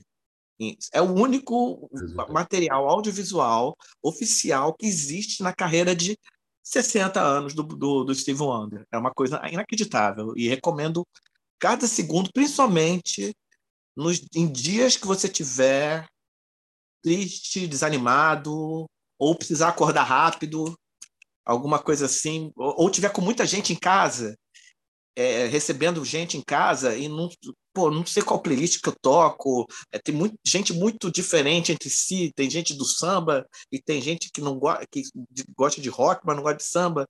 Tá todo mundo aqui na minha casa. Aí, cara, põe o Steve Wonder para tocar no loop ali.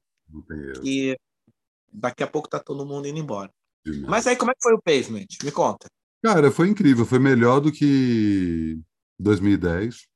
Eu acho que teve uma coisa do reencontro do Malcolm com a, a própria banda, não só com os, os, próprios integrantes da banda, mas com ele fazer as pazes com o repertório, que é isso, né? Quando ele fez quando Sim. teve a primeira volta, ele tinha lançado acho que três ou quatro discos solo. Isso. Então ainda estava numa coisa de, de, ah, onde é que eu vou com a minha carreira solo e tal. E hoje a carreira solo dele é maior do que a carreira no Pavement, é bem definido. Cada disco ele vai para um lado diferente. E eu acho que ele entendeu, tipo, até se reencantou com algumas músicas que na em 2010 ele tocou meio que tipo, ah, tudo bem, vamos lá. Era nítido a empolgação dele no palco, não só dele, como dos outros integrantes, né? Eu fiquei muito impressionado com o Mark Bold no baixo. Ele realmente é uma. Tipo, por mais que tem toda essa coisa, né? Não, o Malcolm é o cara que carrega a banda, os outros mal sabem tocar.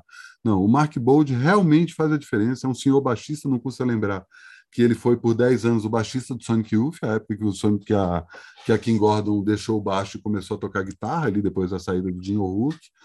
E. Ele tem uma banda com ela, né? Você conhece, né? Sim, sim. Ele tem uma banda com ela, Free Kitten. Free Kitten, ah, tá.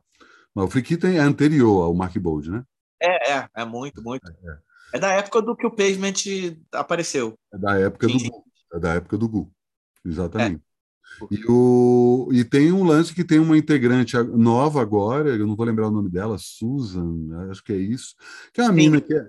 É da banda solo do... Do, do, do, do Malcolm? Não, não, é. não é, não é, não é, não é do Dix. Não é, é uma mina. Não, é do Dix, não, é a segunda banda solo dele. Ele, ele, ele lançou, ele tem, é muito louco. Você vai no, no Spotify, você encontra dois Stephen Malcolms, né? Tem um Stephen Malcolms com uma playlist, com, com três solo, e tanto que ele lançou ano passado dois discos, né? Ele lançou um disco pelo The Dix e um disco dele, solo. Pode crer. Então, a, banda dele hoje em dia já não é nem mais o Pavement, é, é o The Dix. Uhum. E o Pavement é o Paycheck. É, né? E é. que canta, né? You got to pay your dues before you pay the rent. Uhum. Mas foi muito bom. É, é, eu queria, eu queria, queria até, até, publicamente fazer uma coisa que eu já fiz para você é, é aqui por trás das câmeras. Queria te agradecer por ter filmado o show, porque é um eu sou daqueles. Sujo, mas alguém tem que fazer. Não, eu sou daquelas pessoas que me, sinto, me, se sentem vendo mesmo o show. Eu, eu não consigo. Ah, não tem que ter a melhor qualidade de som. Não, eu me sinto lá dentro mesmo. Eu, eu adoro essa estética do show filmado no meio da, da, da galera, porque depois que você já está lá, depois que você já passou por isso, já filmou um show e já e já viu esse resultado e aí você já a sua cabeça já, já sabe fazer essa interface, sabe? Ah, eu já já entendi que o baixo que está aqui na, nessa música, mas que não está saindo nessa gravação, mas que está lá. O baixo, o som grave, as baixas frequências que não estão saindo altas, etc, etc. E tem uma coisa maravilhosa que é o som ambiente, o som em volta, né? O que as pessoas estão comentando, como as, como as pessoas estão cantando as músicas, qual é o tipo de interação que as pessoas estão tendo ao cantar a música, o que, que as pessoas. Então, foi para mim um, um, presente, cara, é, estar lá e mais ainda ver que realmente o show foi como tudo isso para mim foi eu concordo contigo foi um show muito bonito é, eu não via um show no, muito bonito do Pavement há muito tempo. Eu tenho aquele, aquele DVD duplo deles, Low Century, uhum. que tem uns quatro shows deles de vários momentos da carreira. São todos shows tristes, porque. Os caras estão cansados, né? Os caras não é nem só o Malcolm, os caras estão cansados, estão vindo naquela coisa de show, show, show, show, e não é uma, a pilha deles. Não é, de, não é a deles. E, embora embora o, Mal, é, o palco é a onda do Malcolm, tá? Claro. O Malcolm adora tocar com The Dix. É, adora, ele adora tocar com bons músicos. Mais do que o palco, né? Tem uma coisa que é isso: o Malcolm adora tocar. Ele certamente é o maior guitarrista da geração dele, não tem o que falar. Ele tá para os anos 90, como o Jay Mace está para os anos 80. Ele precisa ter bateristas muito lá em pois é, cima. É, e, aí, e aí é isso, realmente. Você vai pegar o Pavement, os caras não são músicos, né?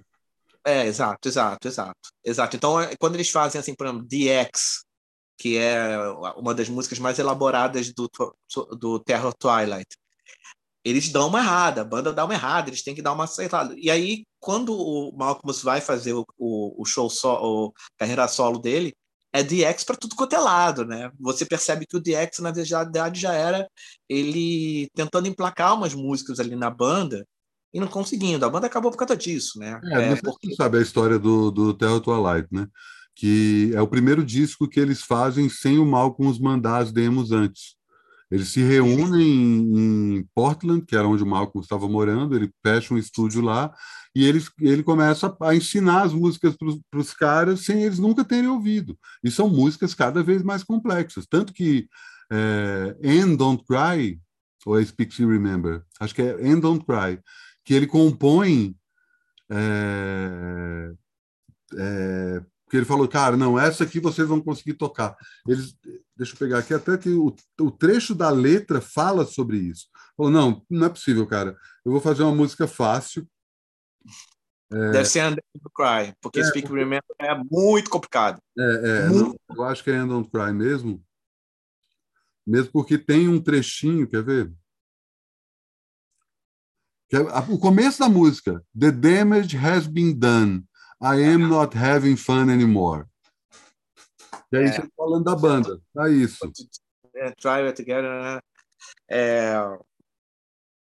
We got no room to live in. Mas teve uma coisa muito chata que aconteceu no Terra Twilight, que as pessoas não falam também, é que é o seguinte: quem gerenciou essa, essas gravações em Portland, que foi assim, ele ensinava, né? Bom, agora tudo que a gente está falando, gente, vocês podem acompanhar lá no Spotify, porque lançou uma lançou uma, um, um vinil do Terra Twilight de quatro lados, eu que peguei, vem toda eu peguei essa... o disco na mão, Dodô, e me cocei para trazer, mas 100 euros não dá, bicho. Não dá.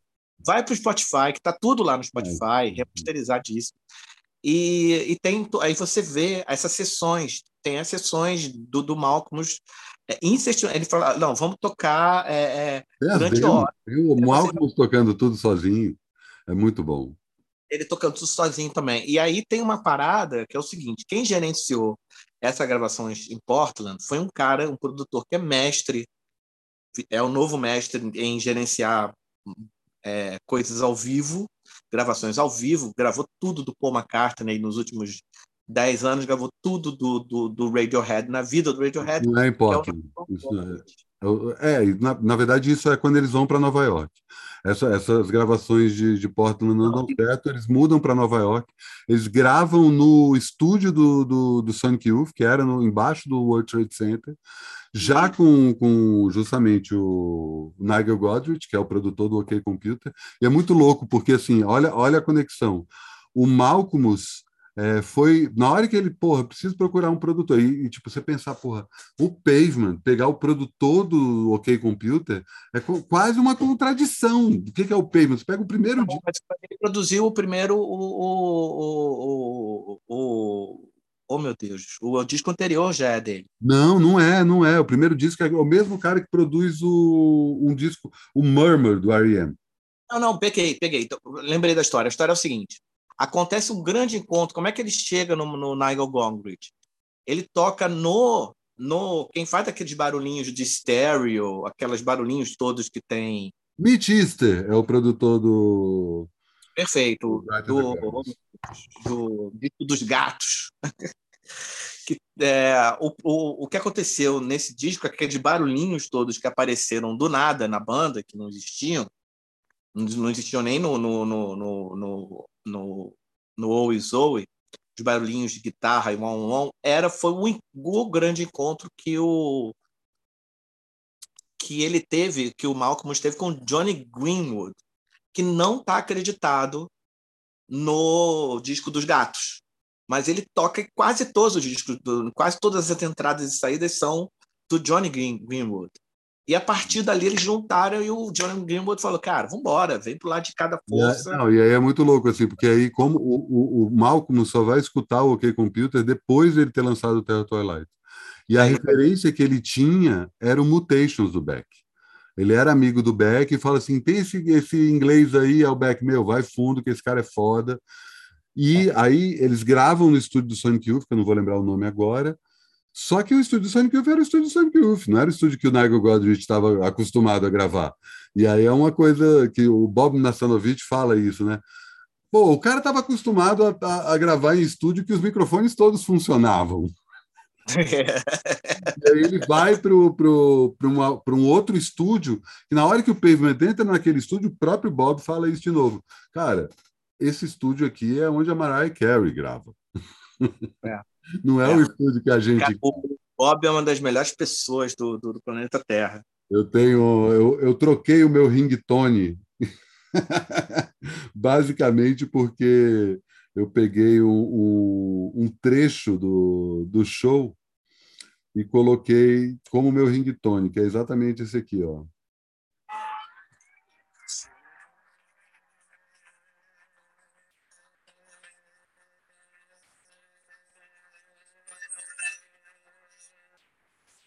Não dá para ver.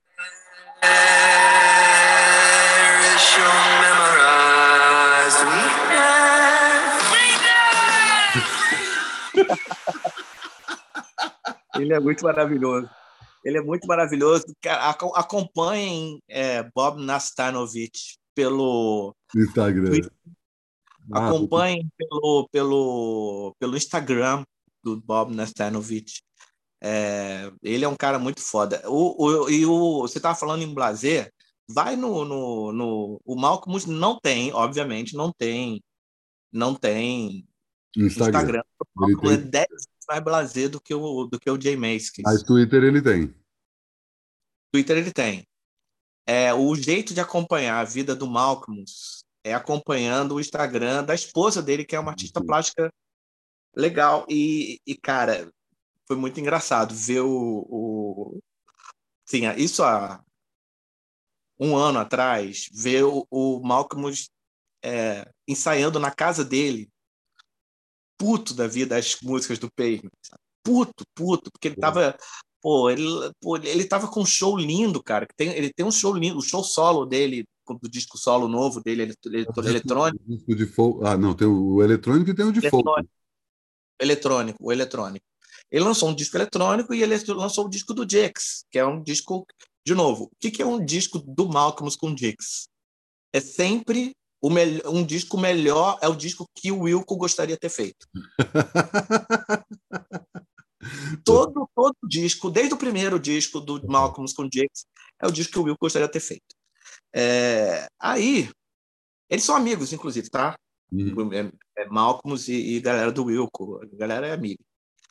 É, Malcolm tipo, tipo, sobe no palco do, do, do, do Wilco e canta música do Pavement, é, brincando, sabe? Tipo, fazendo troça das músicas do Pavement. É, mas ele lançou esse disco eletrônico, a capa é, é a capa prateada, é um... né? É Damage, alguma coisa.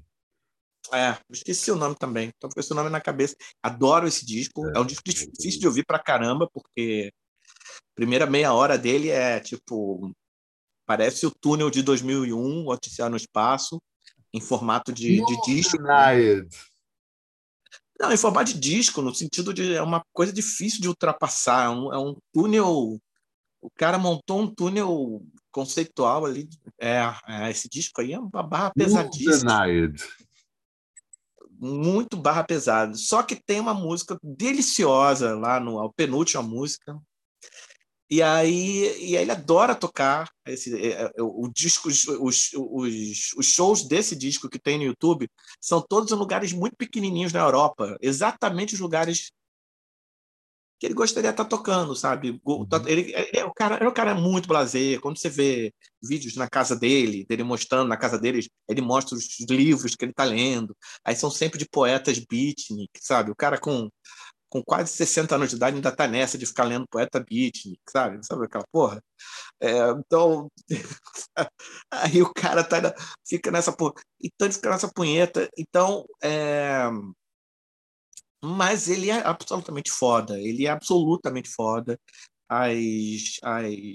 Ele está numa performance vocal muito, ainda muito foda. É, ele, parece que o futuro dele, o futuro da música está todo na cabeça dele, ele está é, só espalhando para o mundo é, de uma forma ali. Ele só não se relaciona com o público, né? Mas nesse domingo aí foi lindo, ele fez um lindo show com o Pavement, o set foi foda, set list linda, linda, linda. É, surpreendente, com, com coisas que não, não tocaria, mas tocaram. E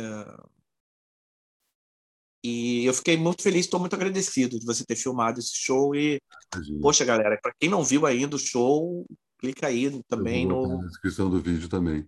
É, não, e um detalhe rápido, antes a gente. A gente já passou aqui um DM matando saudade, né? Já passamos mais de uma hora, mas o fato de boa parte do público do Pavement, tanto no, no, em Barcelona quanto no Porto, era formado de moleques de 20 anos de idade. Você tem alguma teoria para isso?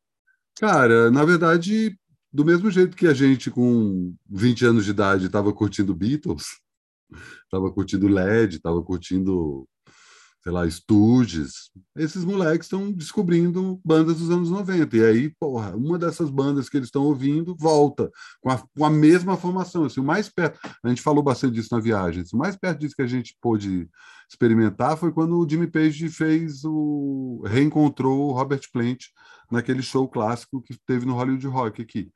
Que não é o LED, né? Não é o LED, mas foi mais perto de ver uma banda que a gente cresceu ouvindo ao vivo com uma formação perto da original. A gente nunca Mas... teve, e, e, levando em conta que é isso, o Pavement tocou, o Page Plant toca, tocou no Brasil, acho que em 80, 96, e o LED acabou em 1980, ou seja, 16 anos depois do fim do LED.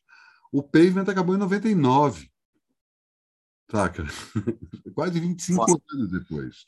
Não, e o Pavement durou seis anos. Não, durou mais que isso. Não, durou mais que isso, porque o Pavement ele começa no final dos anos 80, né? Tem uma coisa que eu descobri é, nessa minha sessão, não sei. É 91, né? Westing by, by Muscan and Seston é 91. Mas tem, já tem os EPs anteriores, acho que é 89 e 90. E aí tem uma não, coisa maravilhosa. Sim, começou em 78, pô. Hã? Mas tá lá o disco, tá lá o disco com o nome Pavement.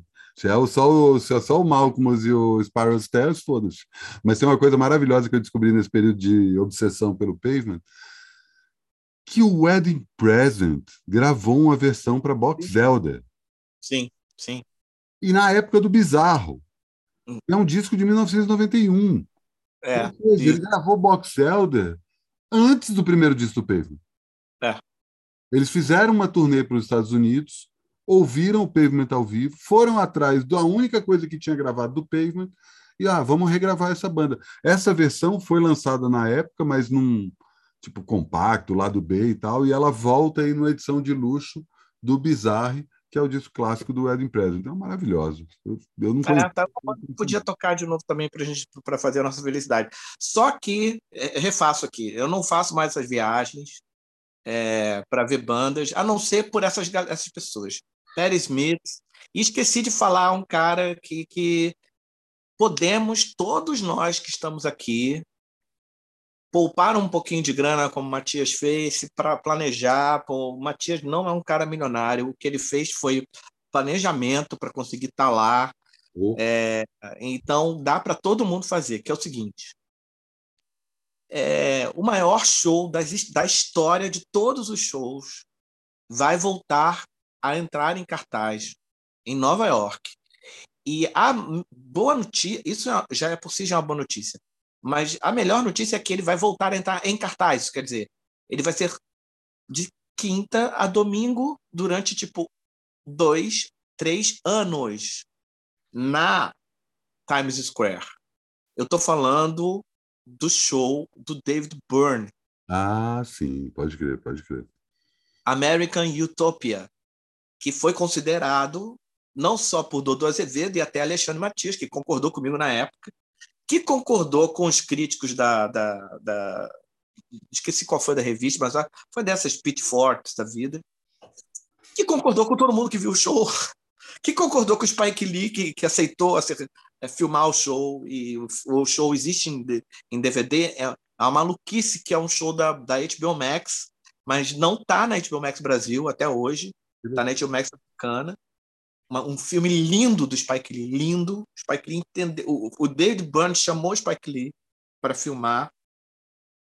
Uma parada absurda, muito absurda, absolutamente inspirada. É, foi através de um laboratório que o David Byrne fez aqui no Brasil, com músicos brasileiros, com fanfarras aqui no Brasil, com bloquinho de carnaval. Tanto que tem três músicos brasileiros nessa banda, né? Tem. Pô, aquilo ali. É, então, vai voltar em cartaz. Ele, tava, ele, ele disse que ele, quando começou a pandemia ele ia entrar em cartaz. Aí ele falou: não, a gente vai entrar, vai voltar em cartaz quando acabar a pandemia. E aí é, os ingressos começaram a vender é, ah, na semana passada para a temporada que vai começar em novembro desse ano. Ótimo. Então, ótimo. e aí, bicho, é dois anos seguidos. Então dá para você ir para Nova York e assistir sete shows assim, um, um dia atrás do outro, comprando com antecedência, com um preço legal. Porque Isso tá era um show que eu comentei também com os amigos, que eu provavelmente voltaria, não, provavelmente não, certamente iria, mas acho muito pouco provável que aconteça, que é a volta do Talking Heads, né? Pô, pois é. Putz, Isso aí, e eu vou te dizer outro que você vai pagar com a língua. R.E.M. É, então, o R.E.M. É, um, é uma banda que de vez em quando eu até faço umas. Eu faço uns shows dentro da minha cabeça, de volta deles. Só para curtir. Uhum. Às, vezes, às vezes eu tô tipo com sono, tô sem sono, falo, quer saber, eu vou fazer um show do R.E.M. na minha cabeça. Eu falo, como é que eles reabririam um show hoje Qual em dia? Disco favorito? Qual é o teu disco favorito? É o...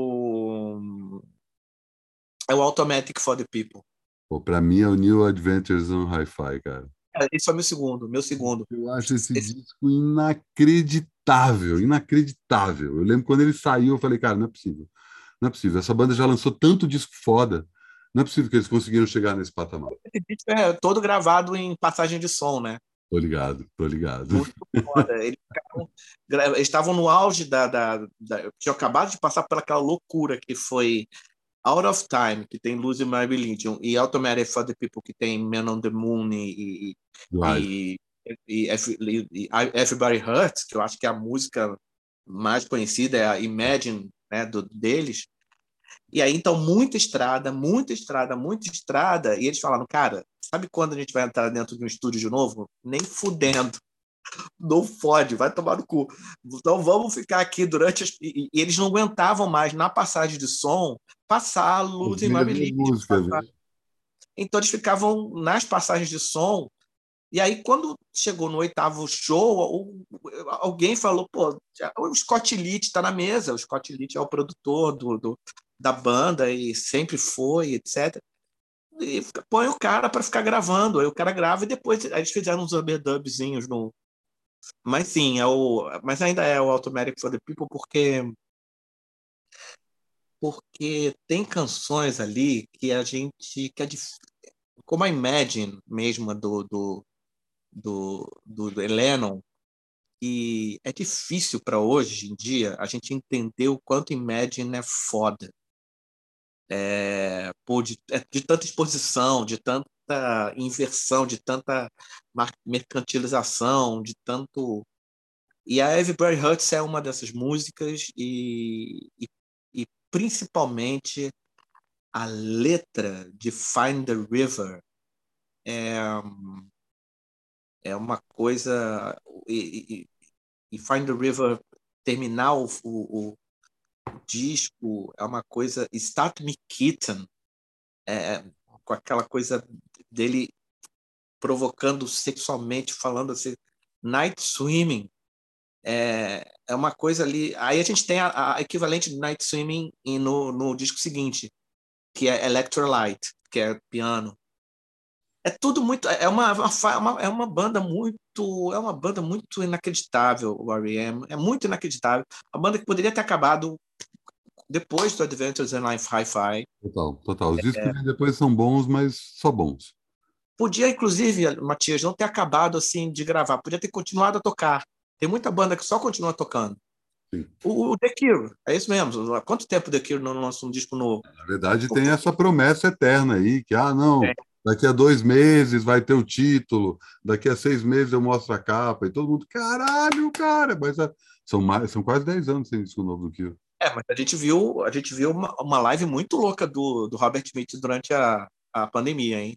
No, no, ele fez no Instagram, no lugar mais improvável do mundo, fez de pé, assim, muito louca, porque ele estava em quarentena, assim, absurda, então ele estava de, de, era o Robert Smith de pijama, então... de pijama preto, com os pés de hobbit, os cara, o cara tem um pezão desse tamanho, cheio de pedaleiro, não tinha ninguém na casa dele, ele botou a câmera, ele começa a live botando a câmera assim, aí você abre é ele, aí ele com a guitarra cheio de máquina aqui, de, aí ele liga um, uma bateria eletrônica aí, ele vai, toca, erra, começa, vai tocando e vai fazendo as músicas ali. Caralho! Voz intacta. Nenhum, tá? Isso eu não vi, nunca mais vi no, no YouTube nunca vai ver essa, essa live em lugar nenhum. Mas, mas em compensação, a gente tem o, o que eu considero o melhor DVD da história do mundo, que é o mais recente Blu-ray que eles lançaram, o último né, que eles lançaram, que é o Foi de Aniversário. Mas é com os três discos, o, o Pornograph, o... Não, não, não, é o mais recente. Eles fizeram já, o Jubileu de aniversário. Ah, pode crer, que eles fizeram um show, no, acho que no Hyde Park, né?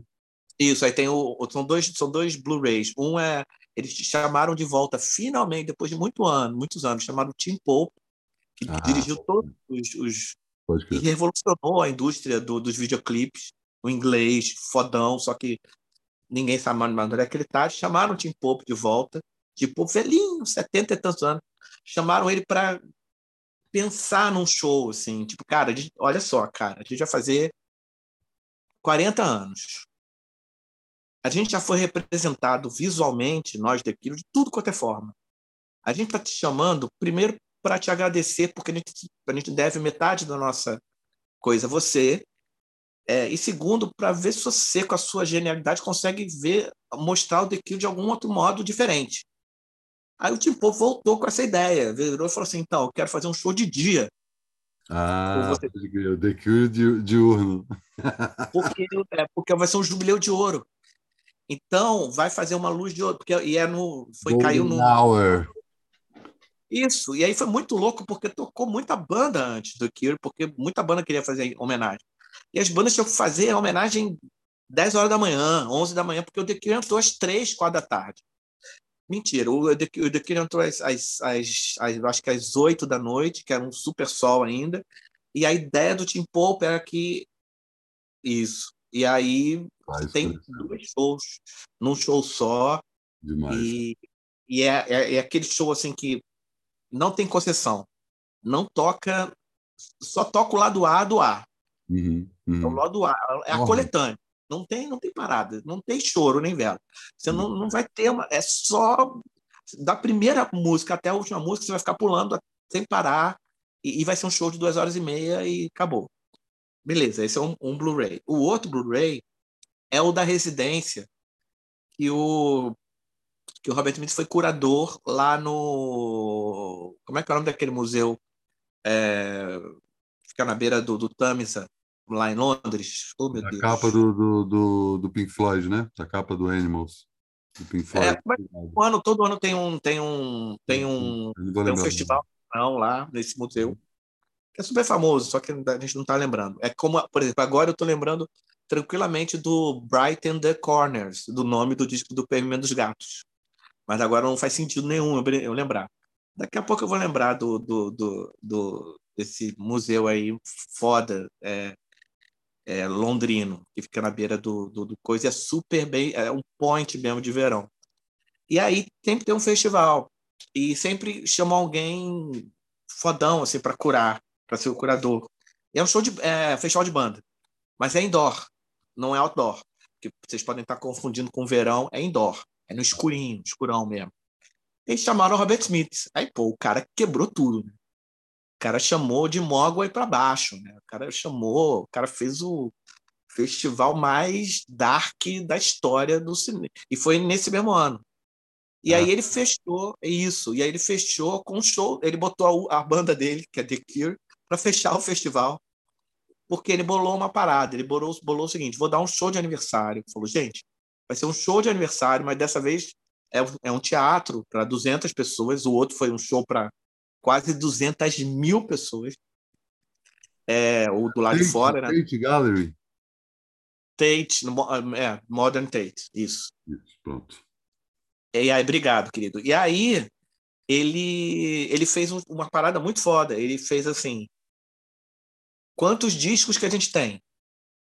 Doze. Então vão ser o seguinte: então esse show vão ter é, 24 músicas.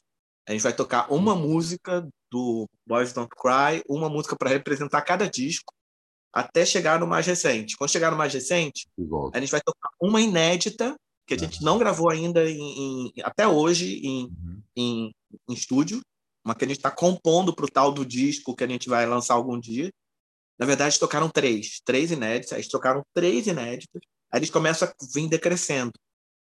O que é muito esperto, porque óbvio que você vai acabar no seu show tocando é, é, é, é Killing an Arab. E antes você vai ter tocado Boys Don't Cry. Começa com Boys Don't Cry e termina com Killing an ou o contrário. É, sabe? É muito, porra, a parada mais inteligente do planeta Terra, né? E aí você e aí você, você vê na, na pirâmide assim que banda incrível aquela banda é que vai do tecnopop até o space, sabe, space gothic absurdo. Então é outra, é difícil, é uma droga para encontrar esse Blu-ray no no, no, no, no, Mercado Livre, quase 400 reais, quase não, é, são uns 500 e poucos reais o Blu-ray. Mas é, a gente tem modos alternativos, né? De, de baixar coisas e ver coisas. Claro. E aí, só para antes a gente encerrar o papo de hoje, vou reforçar aqui.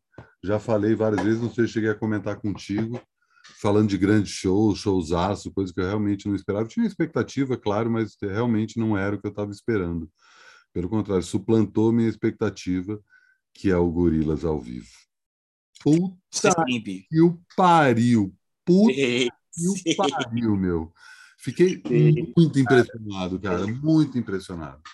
Que show!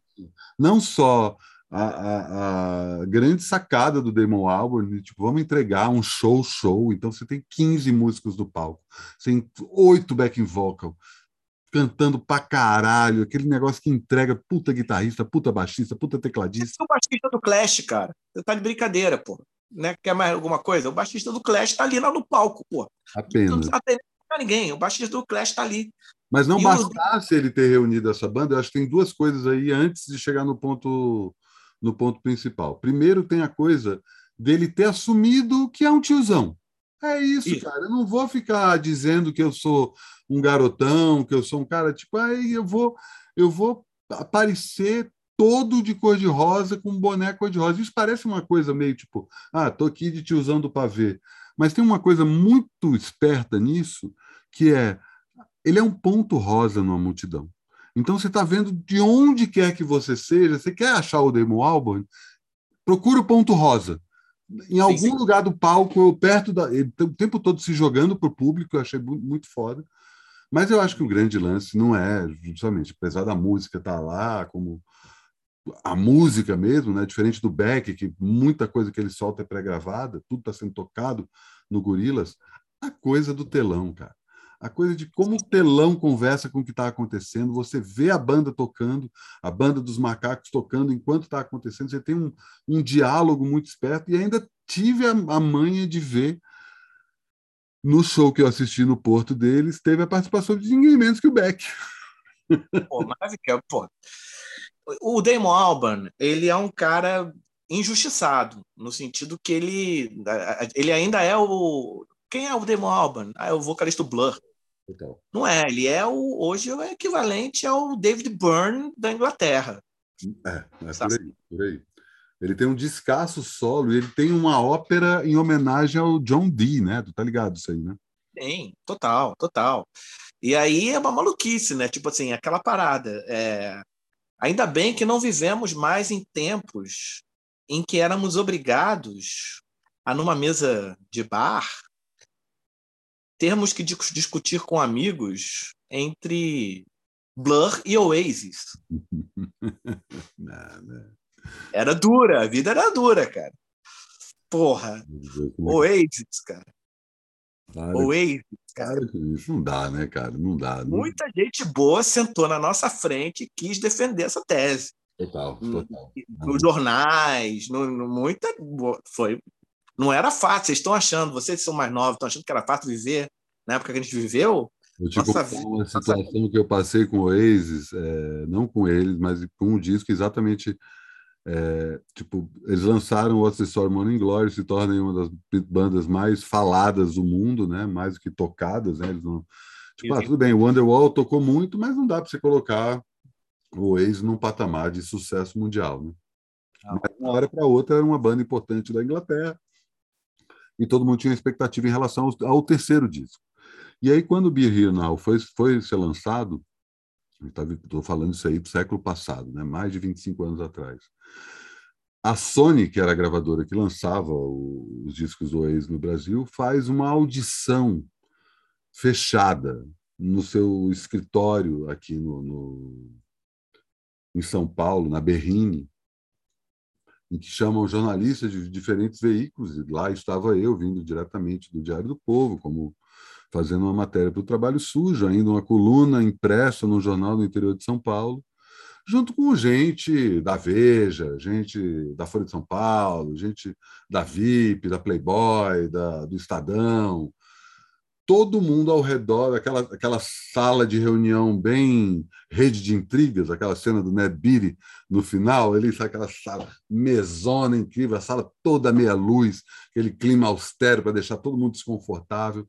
Então, agora vamos ouvir o disco novo do Oasis.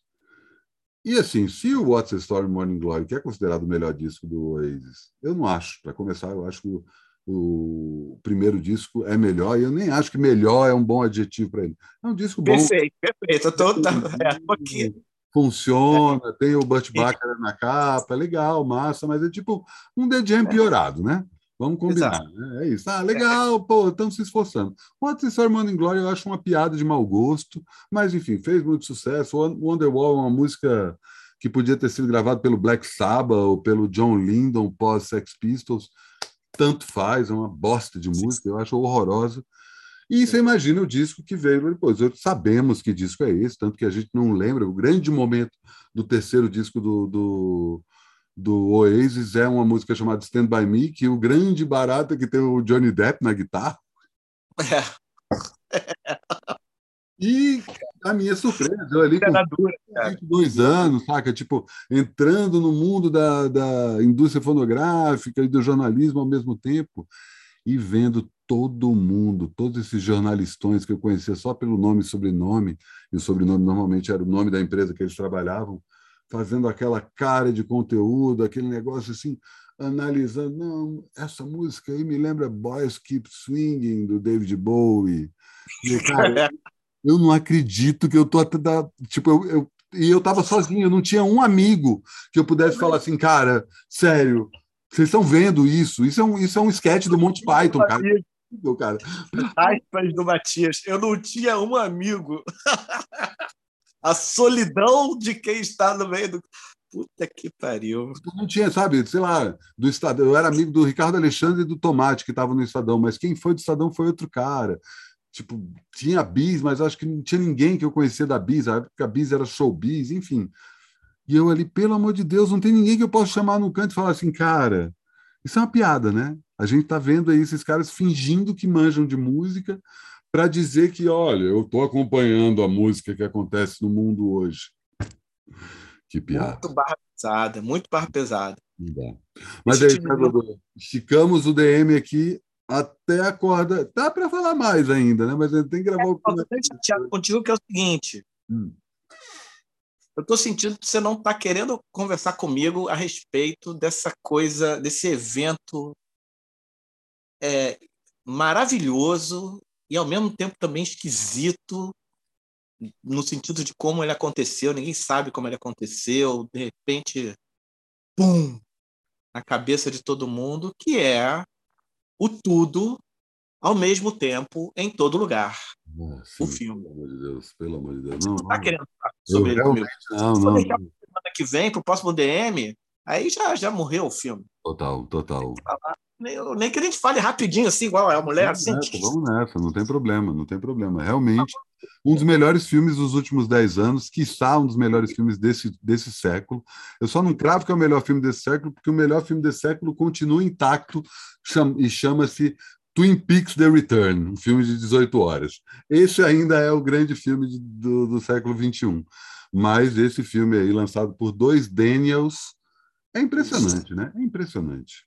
Eu fico pensando, eu estava vendo uma, uma crítica outro dia falando assim, uma coisa maravilhosa, falando que o meu ofício, que é roteirista, né, falando, eu queria ver o roteiro disso aí, porque. Total, total.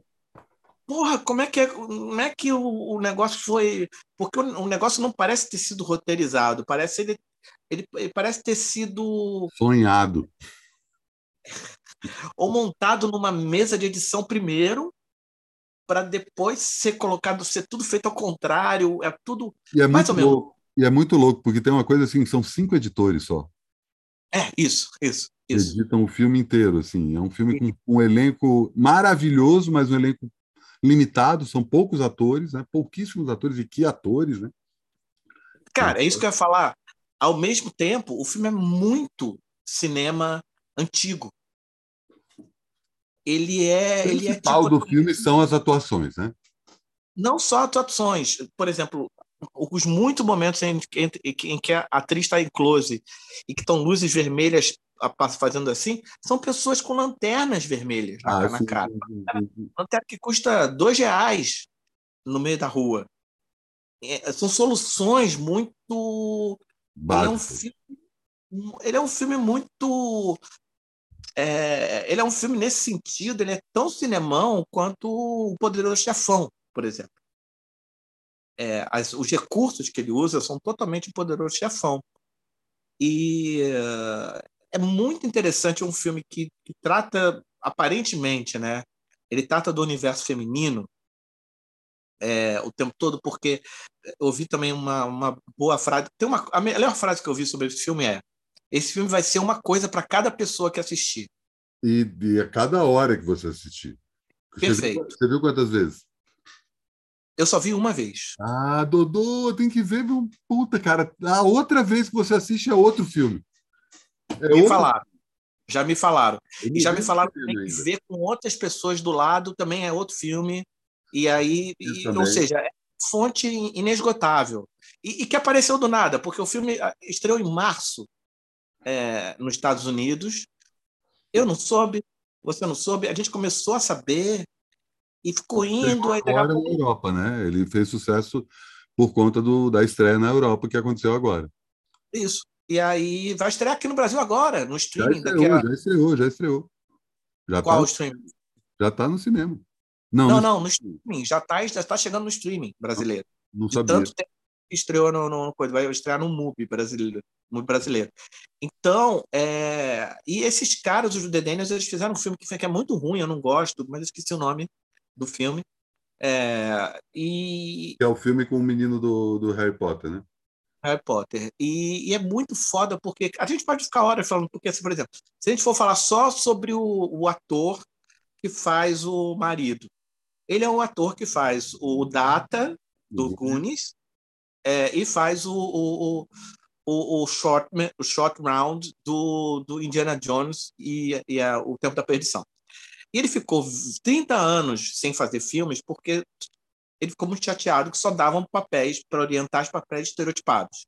Exato. E esse filme é um, é um filme que começa estereotipando papéis e depois começa a mostrar lugares alternativos, mundos alternativos, onde esses papéis não são. É, onde a visão é ao contrário. Você tem a visão, visão do Wong Kar Wai, você tem a visão do a visão japonesa chinesa deles de lá para cá e não hollywoodiana de lá para lá. E aí você vê que os caras escreveram o papel. Tem um momento no final do filme que o marido convence a, a, a, a, a mulher do imposto de renda que a não. Que é a Jamie Curtis, que, que, que, foi, que, foi, que foi perseguida, fez o papel de perseguida pelo. a menina perseguida pelo vilão do, do Halloween.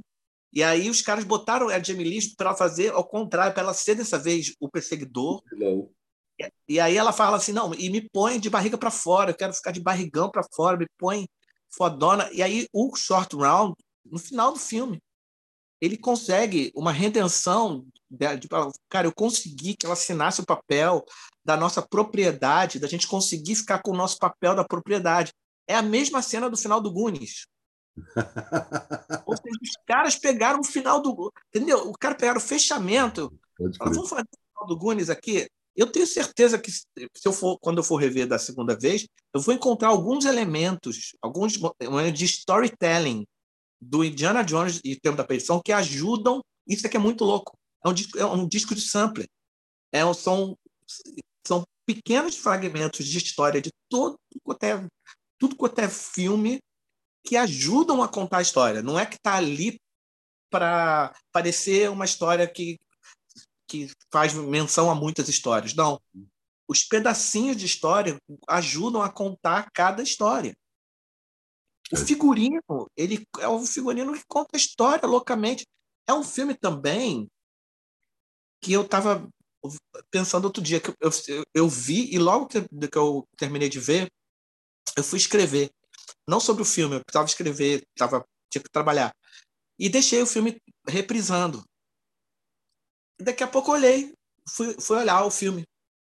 E fui, eu reparei, cara, que o filme funciona também muito bem mudo. Inacreditável. É, esse filme é uma coisa inacreditável. O filme funciona mudo. E aí são dois homens que escreveram um filme que é tão filme, talvez seja o filme mais, mais feminino desde o daquele retrato de uma jovem chamas que é escrito e dirigido por uma mulher, pela Celine Sciamma. Aí vem dois homens que são homens totalmente. É, eu, se não me engano, eles são namorados. É eu não, não sei. Mas a, a impressão que eu tive ao ver é, cenas de bastidores e eles falando sobre o filme. É, mas é um filme tão feminino, porque a questão da, da rosquinha, por exemplo, da filha virar e falar assim: eu coloquei todas as minhas frustrações na rosquinha né, no, no, que, é, no que, que ela significa para a mulher, né, que é, ou seja, que é o engordar, que é o, né, que é o deixar. Isso é tão, isso é tão é, inapreensível para um roteirista masculino, um roteirista homem, dele saber exatamente qual é, qual é, qual vai ser o ponto ali que vai tocar a mulher. E é um filme que toca mais as mulheres do que homens, né? É, os homens ficam. É, tem uma amiga que foi a, um, a, um, a uma cabine em São Paulo e aí foram igual igual você com o Oasis. E, e, e ela foi e ela falou, Matias, que metade dos críticos, homens, tanto de site quanto de jornal impresso, passaram o filme inteiro falando: que doideira, hein? Esse filme é muito doido. Esse filme é muito doido. Esse filme é muito doido. E as mulheres assim olhando para os caras, cara, tá tudo bem, tudo bem se achar que é muito doido, mas guarda para você, deixa eu ver o filme pelo menos, pelo amor de Deus. Sabe, tipo, uma parada absurdamente. Então, assim, é... eu daria, assim, sinceramente, é, falta muito tempo, muito tempo para o Oscar. Mas esse filme ele merece o melhor Oscar de melhor edição, ele merece o melhor Oscar de fotografia, melhor Oscar de melhor atriz, melhor atriz coadjuvante, melhor ator, melhor figurino, melhor e melhor som. Bom, eu ia comentar exatamente isso, que aí eu ia falar para você fazer a outra coisa, que é só ouvir o filme. Puta que pariu. É uma loucura, cara, é uma loucura. E aí, é quando a gente tem tudo isso junto, a gente tem cinema. A gente tem isso aqui, a gente tem David Lynch, né? Que é o cara que faz isso. Ele vira e fala: eu vou usar som, eu vou usar montagem, eu vou usar fotografia, eu não vou esquecer nenhum desses elementos. Eu só, eu só consigo entender o cinema como uma coisa onde todos essas, essas, esses, esses predicados ajudam a contar a história. Eu não vou deixar nada, eu não vou. Tudo vai ser usado para contar a história, tudo vai ser usado para elevar a história, para colocar mais camadas em história, na história. Tudo vai ser. Os atores vão ter que estar foda. Eu não vou. O Lynch não tem ator que não, não tem ator que não esteja foda em nenhum filme do Lynch. Total. Então, quando aparece um filme assim, aparece do nada. E a impressão que eu tenho, muito certa, tá? É que eles não vão conseguir fazer esse, esse filme de novo. Sim. Que nem o, o Michel Gondry nunca fez o, o, o Brilho Eterno de Medo de Lembranças. Morreu praticamente, né? O Michel Gondry, depois daquele filme. Aparentemente morreu, né? É, ninguém nunca mais ouviu falar do cara. É, esses caras não vão fazer isso de novo. É uma coisa assim que acontece, uma mágica que acontece e que, de novo, vocês aí que não viram, e eu conheço muita gente que não viu e que ouviu falar. É um filme de boca a boca, é um filme absolutamente de boca a boca. Então estamos aqui fazendo o nosso boca a boca assim veemente. A gente até acha, eu estou falando pelo Matias, né, direto, direto. A gente até acha que vocês vão ver o filme de qualquer forma. Justo. Algum momento o filme vai, vai, vai tropeçar, porque alguém vai chamar você, ó, vem cá, escuta isso aqui, vem ver isso, senta aqui para ver isso aqui. Não, vamos ver isso aqui. Esse dia, vamos ver, vamos juntar as meninas para ver isso aqui. Vamos juntar as coisas para vocês aqui. Vamos botar numa festa. Fico pensando numa festa, telão, pá, porra, tô rolando a festa inteira no telão esse filme. Cara, inacreditável. É como se fosse, como tudo que a gente viu nos anos, desde os anos 90, que foi nessa direção, que é, é Scott Pilgrim, é, é, e depois que o Matrix, Kill Bill. É como se tudo isso tivesse existido para esse filme existir, dizendo assim, cara, é bem mais fácil fazer uma parada mais foda ainda do que vocês fizeram. E é, e é, é legal. E tem essa essa coisa do, do ponto de vista feminino seja crucial na história. As duas principais personagens são duas mulheres. O papel do homem é muito bom, né? Sim. A, Sim. coisa de tipo, ah, então tá, no, o homem não é só um coadjuvante, não é um cara que está ali para baixar. Tem um elemento masculino que nunca é levado é. em consideração, que está lá. É. O cara resolvendo é. muito foda. Perfeito. É um filme que consegue, é, ele, ele consegue ter uma, um, uma linha heteronormativa maravilhosa e, ao mesmo tempo, ele é um filme LGBTQIA+, na veia, Total. tranquilamente. E também é, é, é, é anti-gordofobia na veia. E é também anti, anti hetero, como é que é quando a coisa da pessoa mais velha? Esqueci Eta, o nome. Etarista, né? Etarismo. Anti-etarismo, o primeiro filme. É sério, se esse filme tivesse saído faltando quatro meses para o Oscar, acabou, cara. Ia ganhar mais Oscars do que o Senhor dos Anéis. Ia ser o Parasita desse ano. Assim. Vamos ver, né? E é um filme que ainda está crescendo, então não é, é não é cedo para falar isso. É claro que vão aparecer outros candidatos bem mais com cara de Oscar, mas certamente. É. Vamos torcer, vamos torcer, porque Putz, grila, cara, que filme, que filme. Que... Não deve ter visto aí, porque eu já gravei um ensaio com o Graciotti sobre isso. Depois... Eita! Mas já tá no ar? Já tá no ar, dá uma olhada lá. Pô, não vi, não vi, senão não tinha falado. Pronto. Repetir muitas coisas aqui que vocês nada, falaram. Nada. Esse é que é o barato, né, cara? Cada, filme, cada um tem uma visão. E com certeza você vai assistir o Cine Sabe e vai falar: nossa, tem isso, tem aquilo. Pô, cara, vou assistir hoje, hoje à noite, agora à noite. Fala. Depois me fala. Então é isso, né, Dodô? Quase duas horas de DM, né? Fazia tempo que a gente não parava tanto assim, mas, porra, vários papos e esperando você aqui de volta para São Paulo para gravar um DM presencial, quem sabe pensar em uma festinha junto também, né? Isso, Depois eu dou mais notícias sobre isso aí. Mas é isso, assim encerramos mais um DM. Valeu, Dodô, valeu todo mundo que está assistindo. Até já. Tchau.